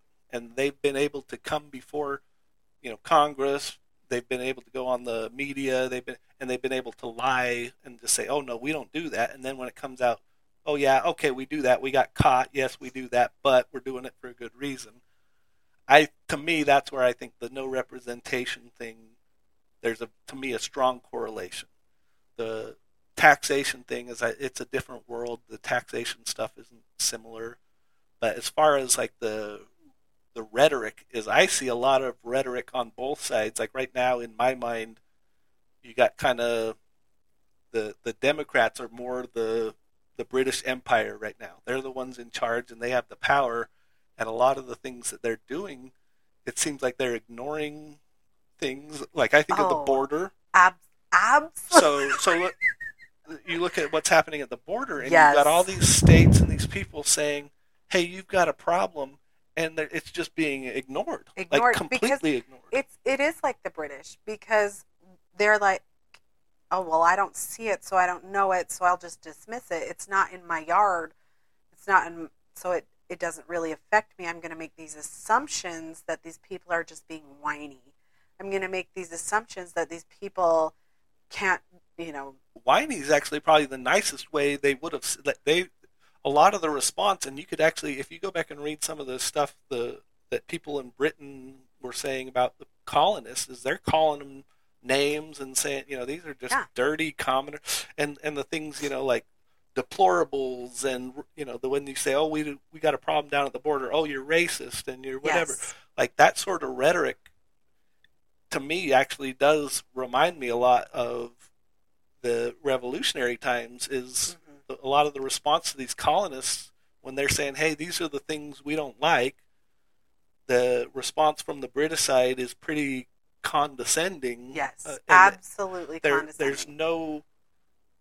I don't know. I, I'm trying to think of the right word, but they're they're basically don't want to listen. Like we're the ones in charge. yeah, you're just, Just stupid and uneducated. You'll be fine. Yep. And the border, that's really interesting because I can see that very clearly now. Because when I was in Boston, it happened to coincide with when they brought the van load of Oh yeah. people to uh, Martha's, Martha's Vineyard. Vineyard. And so it was on the news a lot. And they're like, oh, we do not have space for these people. There were 50 people. But when you're at the border, the people who are not citizens is a higher number than citizens in the city. And so it's like, uh, you can't take 50? And Like, not only that, like look at the wealth level. oh my, If I you know, look at the wealth level, it, we can't. hold we 50. can't have. then who can? The, I These know. poor people that are I down at the border. you should pick another place to take them. Uh, we did. It was you. Like you're the one that gets them now. Like, and so it's really funny because Massachusetts is, um, ironically, really, really left leaning after being so what I would have called right leaning in this rebellion, and so they had declared themselves like a safe haven for these people, and even Until though they show up. until they show up, and it's like, hey, we're whining about this because it is a genuine problem. We have more than half our population that does not pay taxes, that we still have to house, that we still, and I'm like, and that when I'm going through all of the things that led up to the revolution, I'm like, these things are currently happening. You have to quarter these people and you have to decide how you're going to do that, but you have to do it because you can't kick them back out because for some reason. And, And, and and it's so interesting because there actually are, in theory, there's laws. Every single person who crosses the border illegally, we should be able to deport by law. by they- law, by the fact that they came here illegally. laws, and then uh-huh. Come uh, here legally, it's a different process. yeah, But I loved it when Karine Jean Pierre was like, Peter, people don't just walk into the country. and he's like, uh, they do by the thousands every day. And she's Oh. like, that's not how it works. They don't just walk in. it's And I think you should know that people are just walking in. Like, you should know that because not only is this a gigantic problem for the states that share a border with Mexico, yeah. but there's video footage. You have literally seen people walking across the border. You've literally seen it. and and it's not one of those things where they can say that well that's not our jurisdiction Right, because I think is. that that's a big Right. you know area where you can Where a lot of people can say that especially like to me a, a lot of the stuff that gets brought before the president I kind of just think the the response should be go talk to Your somebody locals. else you know like when Mhm. people are bringing up they I think they did it with Trump and they're like you know what is your opinion on you know the, these riots or whatever happened my response would have been along the lines of go talk to the local police go talk to the Mhm. local people why that's not my jurisdiction It, and it but the border be. security That's is absolutely literally a national, national issue. When your population of people who are not paying taxes and yet using the things that are taxed or the taxes are used for, I mean, that's a big deal. I think people think that this is a racial issue, which I don't, I think I can see how that plays in. Like, I imagine that But- there are racial, you know, undertones in a lot of these areas. But I think the main thing is that these people are using resources, including land, including medical, including food, and they're not paying into the larger scheme of things that make you a citizen. Like, if you want to come and you want to pay your taxes and help build the roads you're using, ta da! Like, come on in, you know? yeah But it's it they're not because they're hiding and they don't and it's I don't I don't understand. I really think that there should be some sort of adjustment financially that would make them understand the impact.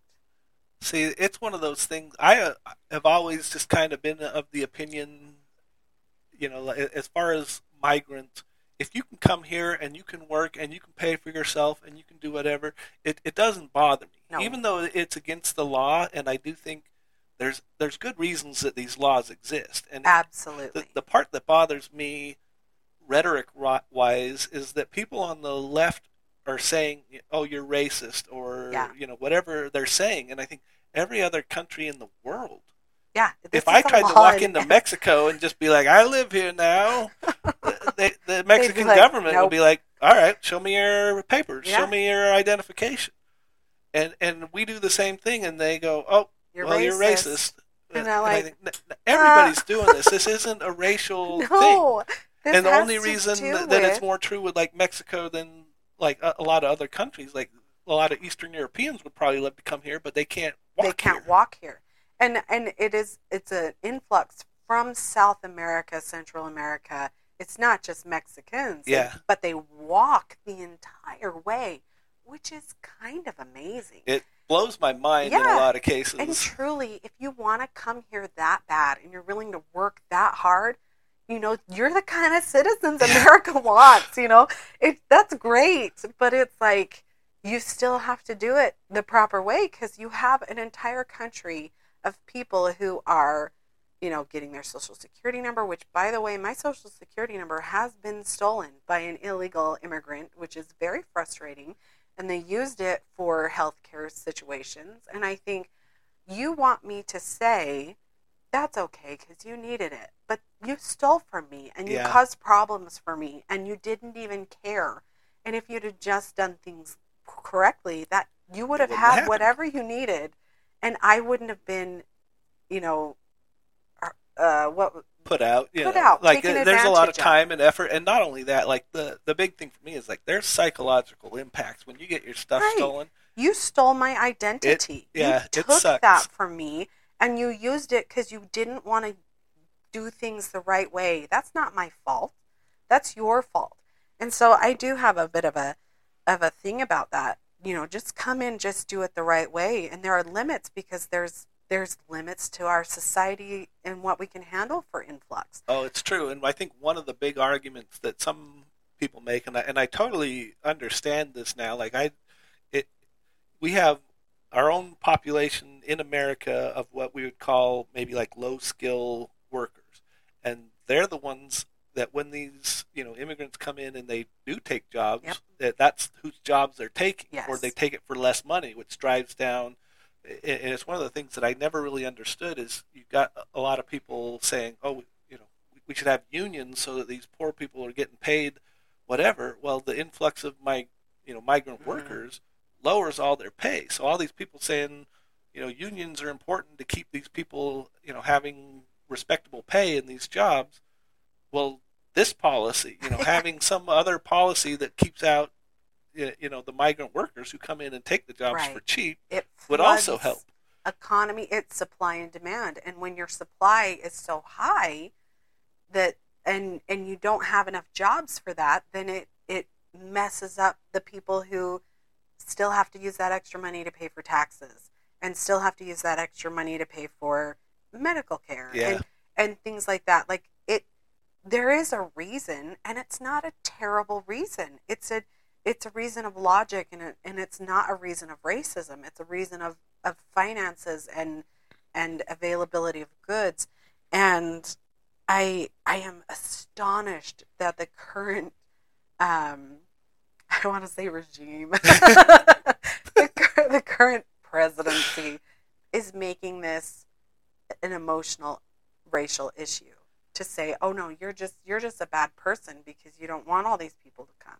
I don't want all these people to come because there's no place to house them and there's no you know i that and i'm getting tongue tied but the the financial things behind them if they want to come sure if you're willing to walk again across several countries to get here man, you can be my neighbor. Like that sounds great. But uh, I don't know. I One of the things that I've thought for a long time is what I would like to see is you got all the people standing outside Home Depot that are like, "Hey, I'll do your Yeah. yard work or whatever."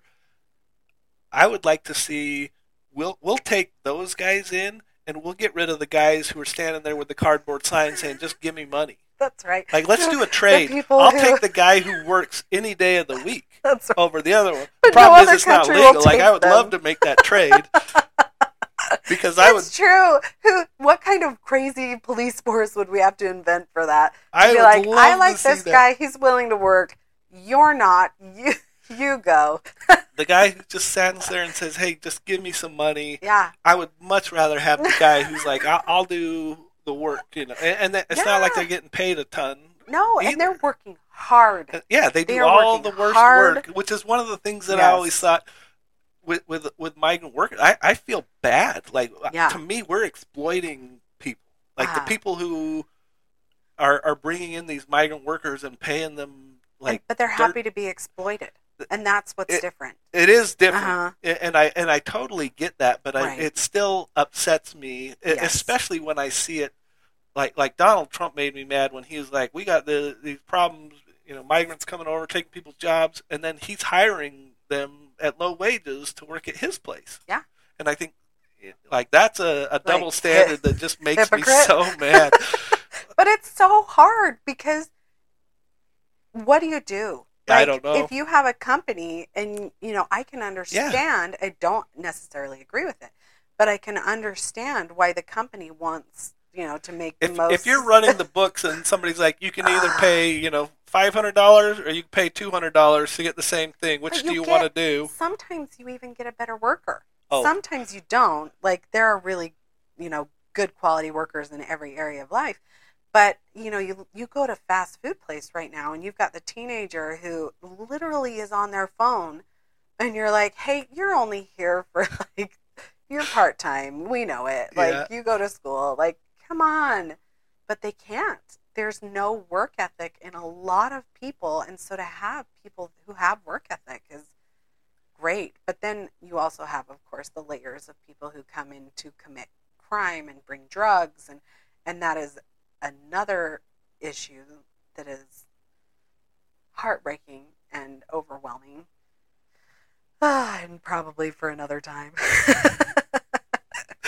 Uh, but yeah, it's huge. One of the things I saw when I looked through this is the rebellion because I would say we're at a fairly rebellious time in recent history. In recent history, Yeah, you go back farther, for for my lifetime, this Yes. is as bad as it's ever been.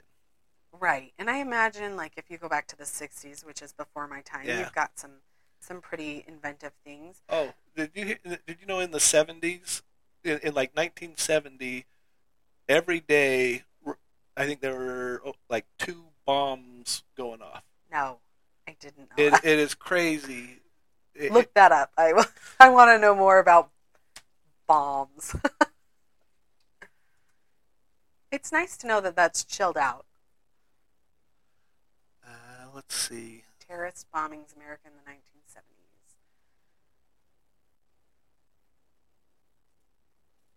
I know that. Whoa. So that That's one I not- think is like a global thing. That was Let's global. what It- and what it was, it was a graph that showed the number of terrorist attacks. And in 2010, it, it skyrocketed from the historical data that was there. It just shot up maybe like five times what was recorded before.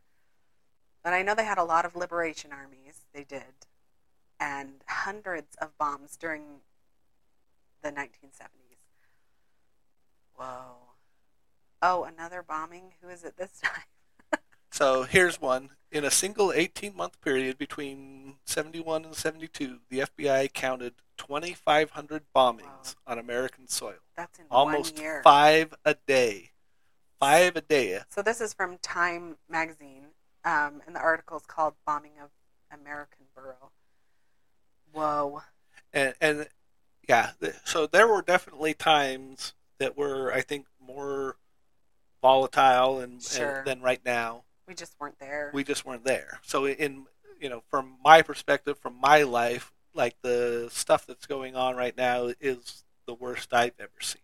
But I know that historically, if you go back to the '60s and early '70s, things were also pretty, you know, Well, bad. I venture to to guess that it wasn't a large portion, that it was small groups. Yeah, And here, I think now we've really hit large groups where we are divided in a larger group section. I, I would kind of agree, and it really it, it really bothers me because to me a lot of it falls along like the political party lines, and it I'm does right now. I'm a huge believer that our political parties are part of the problem. That that it would be a lot better number one if we didn't even have any. Like if everybody just ran, this is what I believe and what I think. The problem is, I think you would just naturally form parties. and- Political parties, because there's too many people. yeah, there's too you many people. to you have to group and, off. a- and you to to get things done you know when when you have that republic style where you're bringing in okay we got the this number of representatives we need to get 60% to vote you have to work with other people and naturally things are going to. and you have to give and take. but- yes. but it, it really does bother me the way people in my mind essentially just give up their own thought process to their party Well, some people are happy to do that. I think some people are, but I, in my it. mind, I just think then just like don't vote, like just just bow out, rather than just say I'm going to give you, you know, just just don't, like just let the See, the, the process the happen. and I'm like, just research for a minute. uh, I totally agree with that, but I know that a lot of people won't but do it that. It doesn't take that much time. No. Like when I get my ballot, because mine is mailed to me, I will sit down with my ballot in front of the computer and check everything. I will, you know, if it's a judge, I check and see if there's something about the judge that I shouldn't like. Like, did something terrible happen? Nope. Okay, well, we're good. Whereas a lot of people are like, I don't know. Yep. and then Never heard of this guy. Let me see Yes. what uh, does he have an R or a D next to his Uh, name? yeah, but to have to have you know when they're changing laws in your area, I absolutely want to research that. I absolutely want to know what they're trying to get out of this and if it's going to be a good idea or not. Um, where I'm from, they had a property tax increase because they want to rebuild a bunch of schools. And I was like, I would, I can't just, I need to know where this money's going. I want to know how old the schools are. I want to know, you know, and, and I, I had to know it. I had to research it before I yes or noed it because some of these schools, like in another area, um, there was an earthquake. Well, the schools are damaged. They have to be rebuilt. And so there's, but to say, oh, I don't want my taxes raised, well, then you're stuck with a broken school in this neighborhood until you do. Yep. but I don't know. So I, See, and I, I wish I- everybody would research. I, I wish we had people that we could have more faith in. yes, Because if you had faith in your government officials, yes. if a government official came to me and said, you know, we, we need to raise your taxes because we need to build these schools, if I had faith in him, I would just believe he's going to do the right thing. right. With a lot of people now, I, I don't believe it. Whatever they say, I don't believe them. Well, Okay. do you think that partially it's because things have just gotten so big? So, like, you know, I think of the workload of somebody who's the mayor of a large city and saying the decisions that are required for him to make. I know he has, like, you know, different people helping him, but he has to yes and no and yes and no so many things that it's like maybe we've outgrown this style of representation. I actually think that there might be a lot to that. Is mm-hmm. and, and part of the issue too is when you have say like the representative style and you have committees and you have whatever that can do the same you know problem is, is to get anything passed through you don't have to convince one guy you got to convince you know 20 Yeah. people or, or whatever and I, I think there can be some definite problems there. But I, I always, to me, worry that the cost of the the potential tyranny that could happen, it's it might be worth doing that, but I don't I don't know because I I look at some of these places like, uh, you know, New York, San Francisco, they've got their own issues that they deal with, and sometimes they either will go with like a really laid back approach, like in San Francisco, I think with their homeless people. I, I, I think, what are you doing? Like this is so ridiculous. The, everybody in the entire world should look at what you're doing and go, okay, this is what This you should not bad. do. this was the bad choice. And, and in in New York, they've had you know kind of opposite instances where they've done some pretty heavy-handed things. You know, all right, we're gonna do you know frisk and whatever uh, stuff. Stop and we'll just frisk. frisk whoever we we want, just to make sure they don't have weapons because they're trying to deal with things. And Right. Sometimes you worry, oh, that heavy-handed response, that's too much, and to to try and balance that, I don't I don't know how you do it, but sometimes it seems like the people we've got doing that are either incompetent or Well, they might be overloaded too. or overloaded might be might be the problem. you know, if you run for mayor, maybe you have to do that as a group of three. Like, we three are running for mayor. I he's going to be in charge of this part. I'm going to be in charge of this part. She's going to be over that.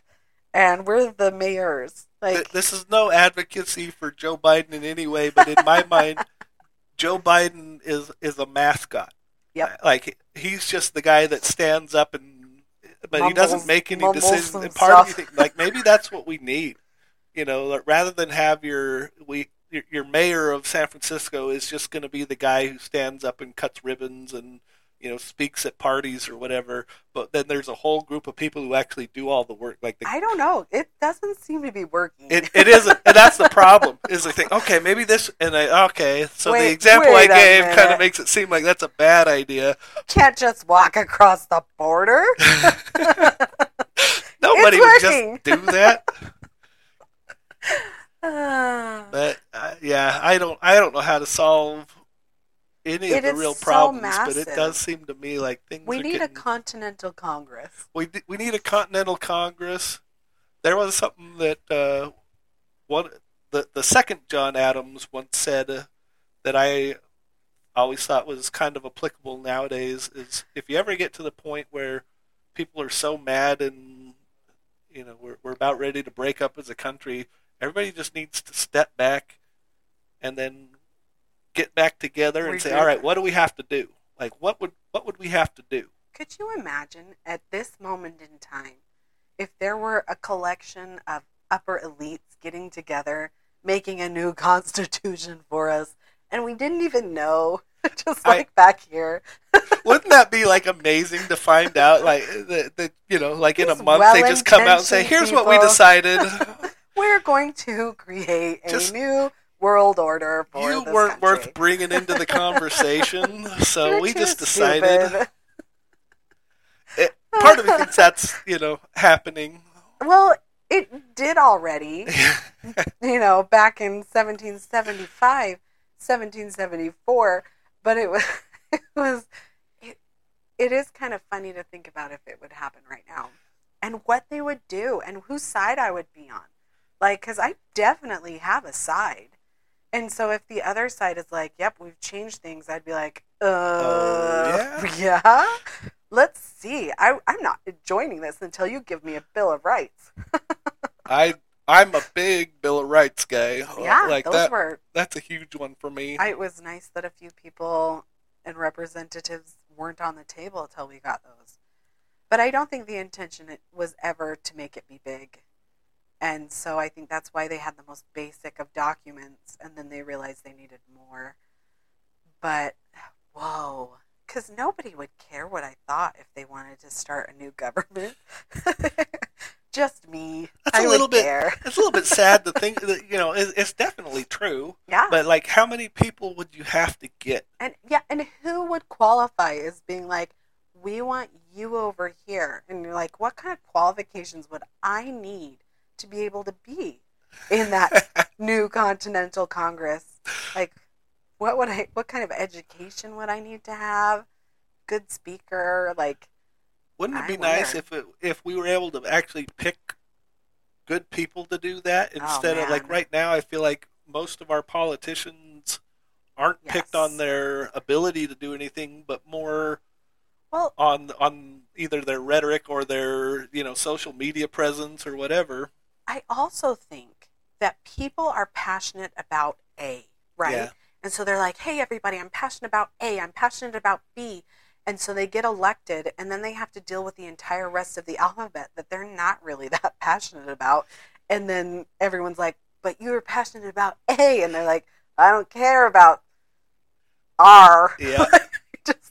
Like, and I imagine that they have to keep up appearances to make it seem like they are as passionate about R as they were about A. And I imagine that's hard and exhausting.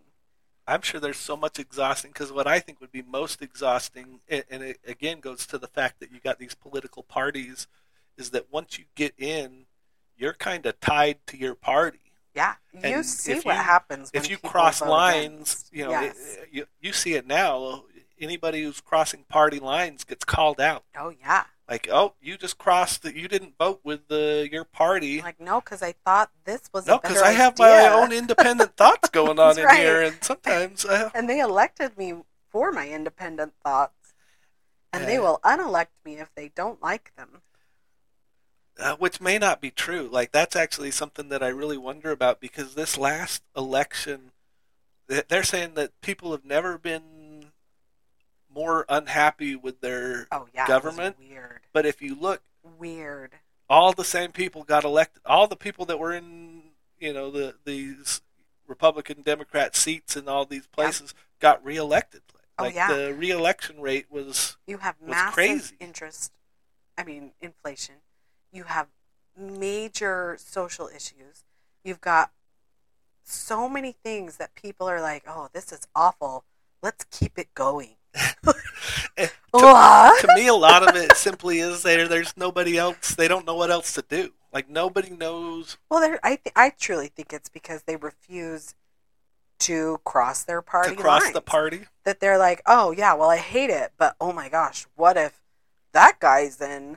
You know, well, do a little five minute search online and see if you agree with anything that guy says. Maybe, maybe it's not so bad. Yeah, I would love to see something along those lines that's closer to ju- the, just the party voting. Yeah. Just blows my mind because I I hate it.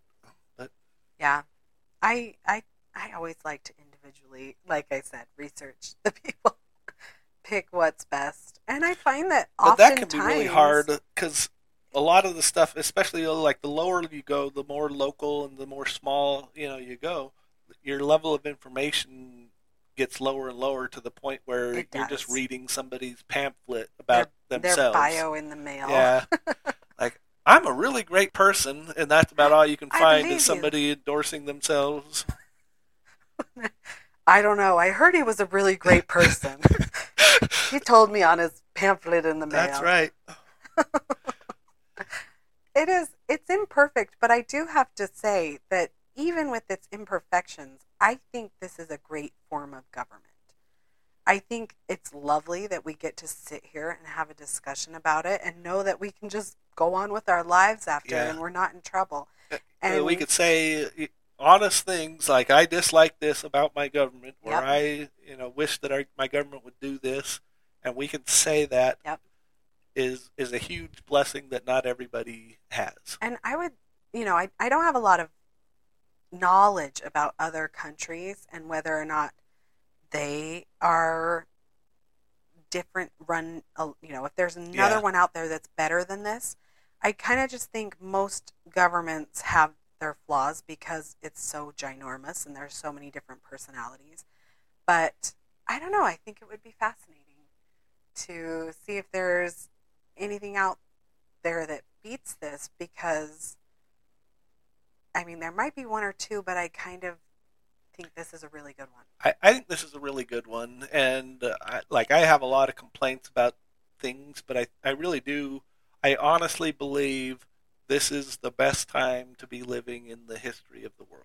Oh, Like When we are so lucky. they knocked down the number of people living in poverty. Yeah. So it went from one and in, change the definition of poverty. yeah, to to something that has never meant poverty ever in the history of time.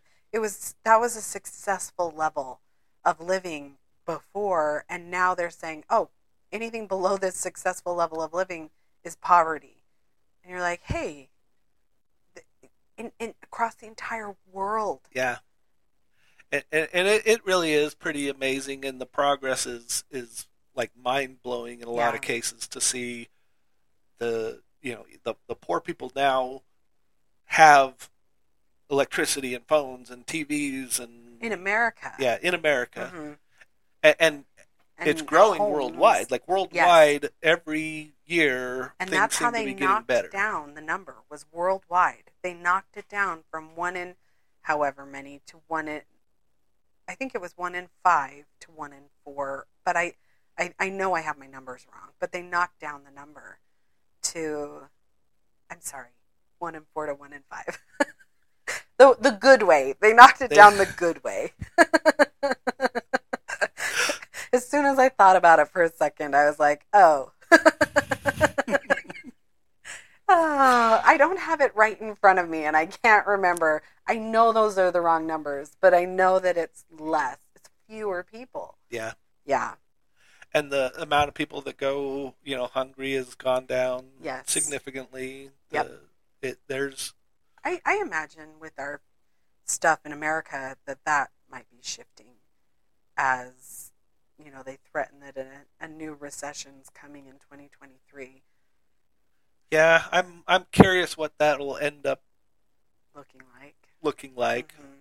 because the the truth is I, I think the inflation is is really bad and I think Ah. it's worse than say you know like the, the Democrats I think are trying to hide it and the Yes. Republicans are trying to expose it and I, Uh, I just, just, go just to the grocery just store. because of the power you know thing Yes. behind it but but it it's it seems pretty bad It is. but at the I- same time like people are getting eat. food Yeah. yeah, like that's a, that's Yeah. amazing we should be happy Because if if you look at my food budget, which I I know, I know my food budget from last year, I know it from the year before that, and I know it from this year, and I can assure you, I am paying well over thirty percent more for groceries than I was twenty years. I mean, twenty years ago. well over years thirty ago. percent, probably fifty percent. I have not added anyone to my family. I have not anything in those years, and yet I am spending. I mean, even Christmas this year, I spent. I made a, a, a thing with myself to say, hey, I am doing a smaller Christmas this year. And I did. And it cost me a third more than it did last year. And I'm like, how did this happen? Like you can't you can't convince me that the number is 9%. It's 9% every freaking month, I bet. like you can't convince me because I don't have the Yeah. same buying power that I had last year. Like I just don't have it. the the thing that bothers me is I think why is anybody trying to convince people that it's not the way that it is? Yeah, Like, everybody goes The, the way that what food. people are doing are they're just playing games Yes. rather than let's look at the truth and try and figure out what the best thing to do is. Nobody cares what the truth is anymore. Well, I have been kind of a nerd for watching press conferences since 2000. And I have seen how it has shifted from, uh, I'm going to phrase this in a way that makes it sound better and doesn't deny it, to blatantly denying it. I've never seen this before in 22 years. See, and I haven't paid attention for that long, but what I see now is, is literally the the the press conferences are just such a waste of time. Like They're there is no truth coming out of any of those. None. There, it, and to- it's and it's written like if you go to the presidential level it is written in a notebook so she is reading her answers which means she is not making Yeah. this up it has been given to her to make this up and as much as i you know think a lot of what is said over that particular pulpit is like funny but it's terrifying to think that the official word not even the interpreted word of the official, but the official word is a blatant lie. Like that's terrifying to me. it, it, it blows my mind and, and i have no idea what to do because like i kind of feel like it, it, if you go back and look at like say like trump's presidency you could see a lot of the same sort of thing where they ask questions and Fake well, news. yeah fake news or whatever. And and now it, it it's a little different. Like it really is like mind-blowing to me to watch them say things like inflation. Now they're There's Inflation's no not bad. We're Like, not in a recession. totally fine and then they you know just move on They changed the literal definition of a recession Yeah. so that they wouldn't be in a recession.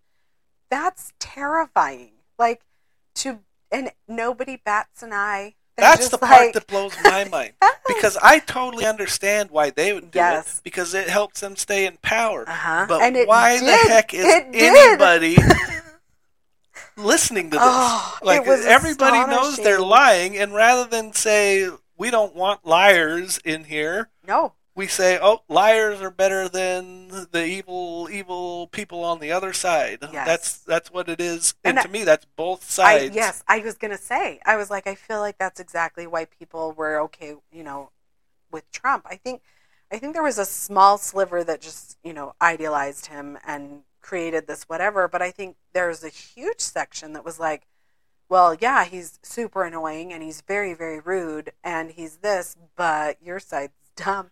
And then they elect him, and you're like, well, you know what? You're right. yeah.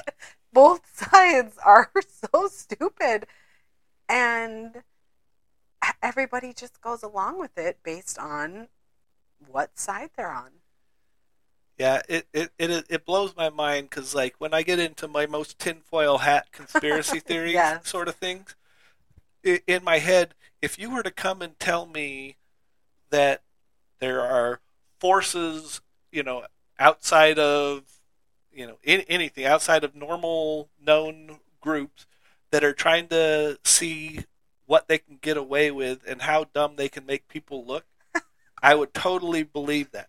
Oh my word Like I honestly like I- when when Trump became president, that was one of the things. uh, Like I just how how is this happening? how did that happen It doesn't make I sense to me, know how that and, and I. I still don't get it. No. Although I've talked to several people, and their explanation why they like Trump is basically they they feel like he's the only one who would stand up and doesn't care what people say. it's true and and i can see why that was impressive to people and i can see why he actually did stuff and got stuff done and was like i'm not even going to talk about it i'm just going to do it like i could see how people like that but everything else was so loud Yeah. so and it, and it blows my mind. And the same thing, the current administration.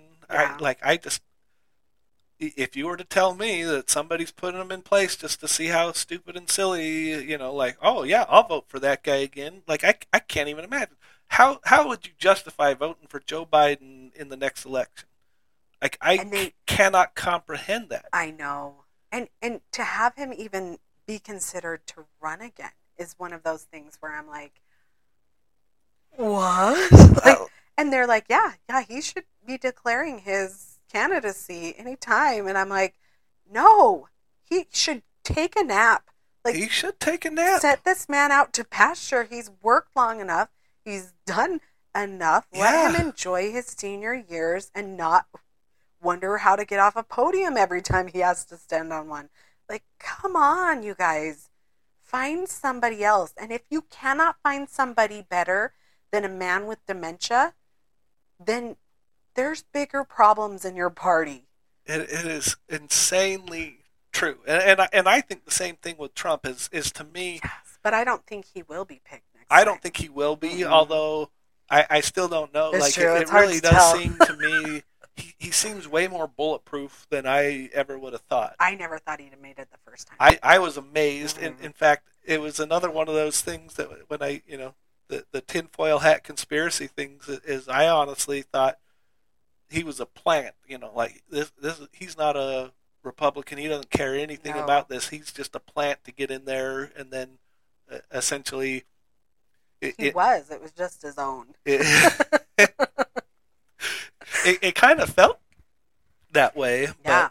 but it I don't know. It's really hard for me to make any sense of what's going on with any of the political stuff right now. Well, it always has fascinated me as I watch, you know, the presidential debates and to see who filters out to to stand in the end because some some people I really liked. I really liked Ben Carson. Do you remember Ben Carson? I, I do remember Ben Carson. There was one thing he said that I thought was just like super silly, but he Right. seemed like a a, a reasonable choice Right. to me. And but when you run out, and I don't know if there was another thing I can't remember, but when you run out of funds, but you're a better candidate, I I hate that that's a reason why you're left behind. I feel like absolutely you should be picked because you're a better candidate. And again, I can't remember if there were other things that happened. It's been a while, but yeah, I I feel like that's unfortunate. Whoever ends up at the end is always a surprise to me, except Mitt Romney, whom I very much liked. it was a surprise to everybody else, and I was like, I like this guy. He's he's gonna clean up Washington. I wonder if that's even possible. I think could have because I have a very vivid imagination, so I can I can picture it having happened. See, and my thought is, it, it like that was one of the things that Donald Trump ran on, and and I think he did do some things that potentially could have, you know, helped uh, get rid of some of the bureaucratic, you know, crap that we have to deal with. But But answer me this. Everybody hated Mitt Romney because he was a rich white man who didn't pay all of his taxes and they didn't think he could, you know, understand the average citizen. And then the very next Republican elected was Donald Trump, yeah, who was a very rich man who absolutely does not understand everybody. And I mean, I can he understand. is the craziest oh populist Oh pick that I can even imagine because this is a guy who has, you know, the, these five star hotels that won't even let you know Oh, working people class in. people in. Yeah. and he's the working class hero, Yes. and I just can't even understand how. he, he wore a hat, a, a red hat with with "Make America Great Again," and I thought I saw someone put it on his head, and I thought, oh my gosh, he's gonna he's gonna have that man killed. like put this red hat on him, and no, it was him. He yeah, He marketed himself to the people he refuses to affiliate with, and they loved him. It was astonishing. yeah, it blows my mind because I totally get like the Bernie Sanders populist yes, thing. I totally understand. I understand, why they like him. that because he, in, in my mind, even though I think to me he's a rich man, like Yes. he's a he's crazy rich Yeah. compared to me, but he really seems like a man of the people. It, I Whereas believe that he Donald Trump believes what he says Like he is a, a man for himself. willing to use the people. Ab- oh, and, and and I think that, that a lot of the people didn't care. Like a lot of people were like, "You, you know, do whatever as long as you do what you say you're going to do. I don't care." yeah. And, and I can totally understand that argument. But as far as the uh, he he had that populist kind of following that just I, I don't understand. I I was amazed that what I always thought would would happen is that somebody would come in and say, whatever Donald Trump's policies are, I'll do it. I just won't sound like him or tweet like him or do anything. So vote me. You'll Vote get the same me. thing done, but I- you won't have to listen loud. to this stuff. and junior highest. Yeah, you, you won't have Twitter fights going on with uh, nuclear dictators. oh. Ah, I mean, so there's a theory out there that says there's a lot of psychopaths in the world, and a lot of them end up being like CEOs. Yeah. And I was like, I could see that. I don't. I don't think a psychopath necessarily means that you're gonna break a bunch of laws, but I could see it. I, I can see it. Yeah. I, I'm not sure that I want you know that to be the case, but I can see why No. that might be the case. Yeah. It's funny. Oh, well, off we've gone. yeah, and after that, I think that'll probably uh, Wrap wrap, us us up. Thanks, everyone. See you. Bye.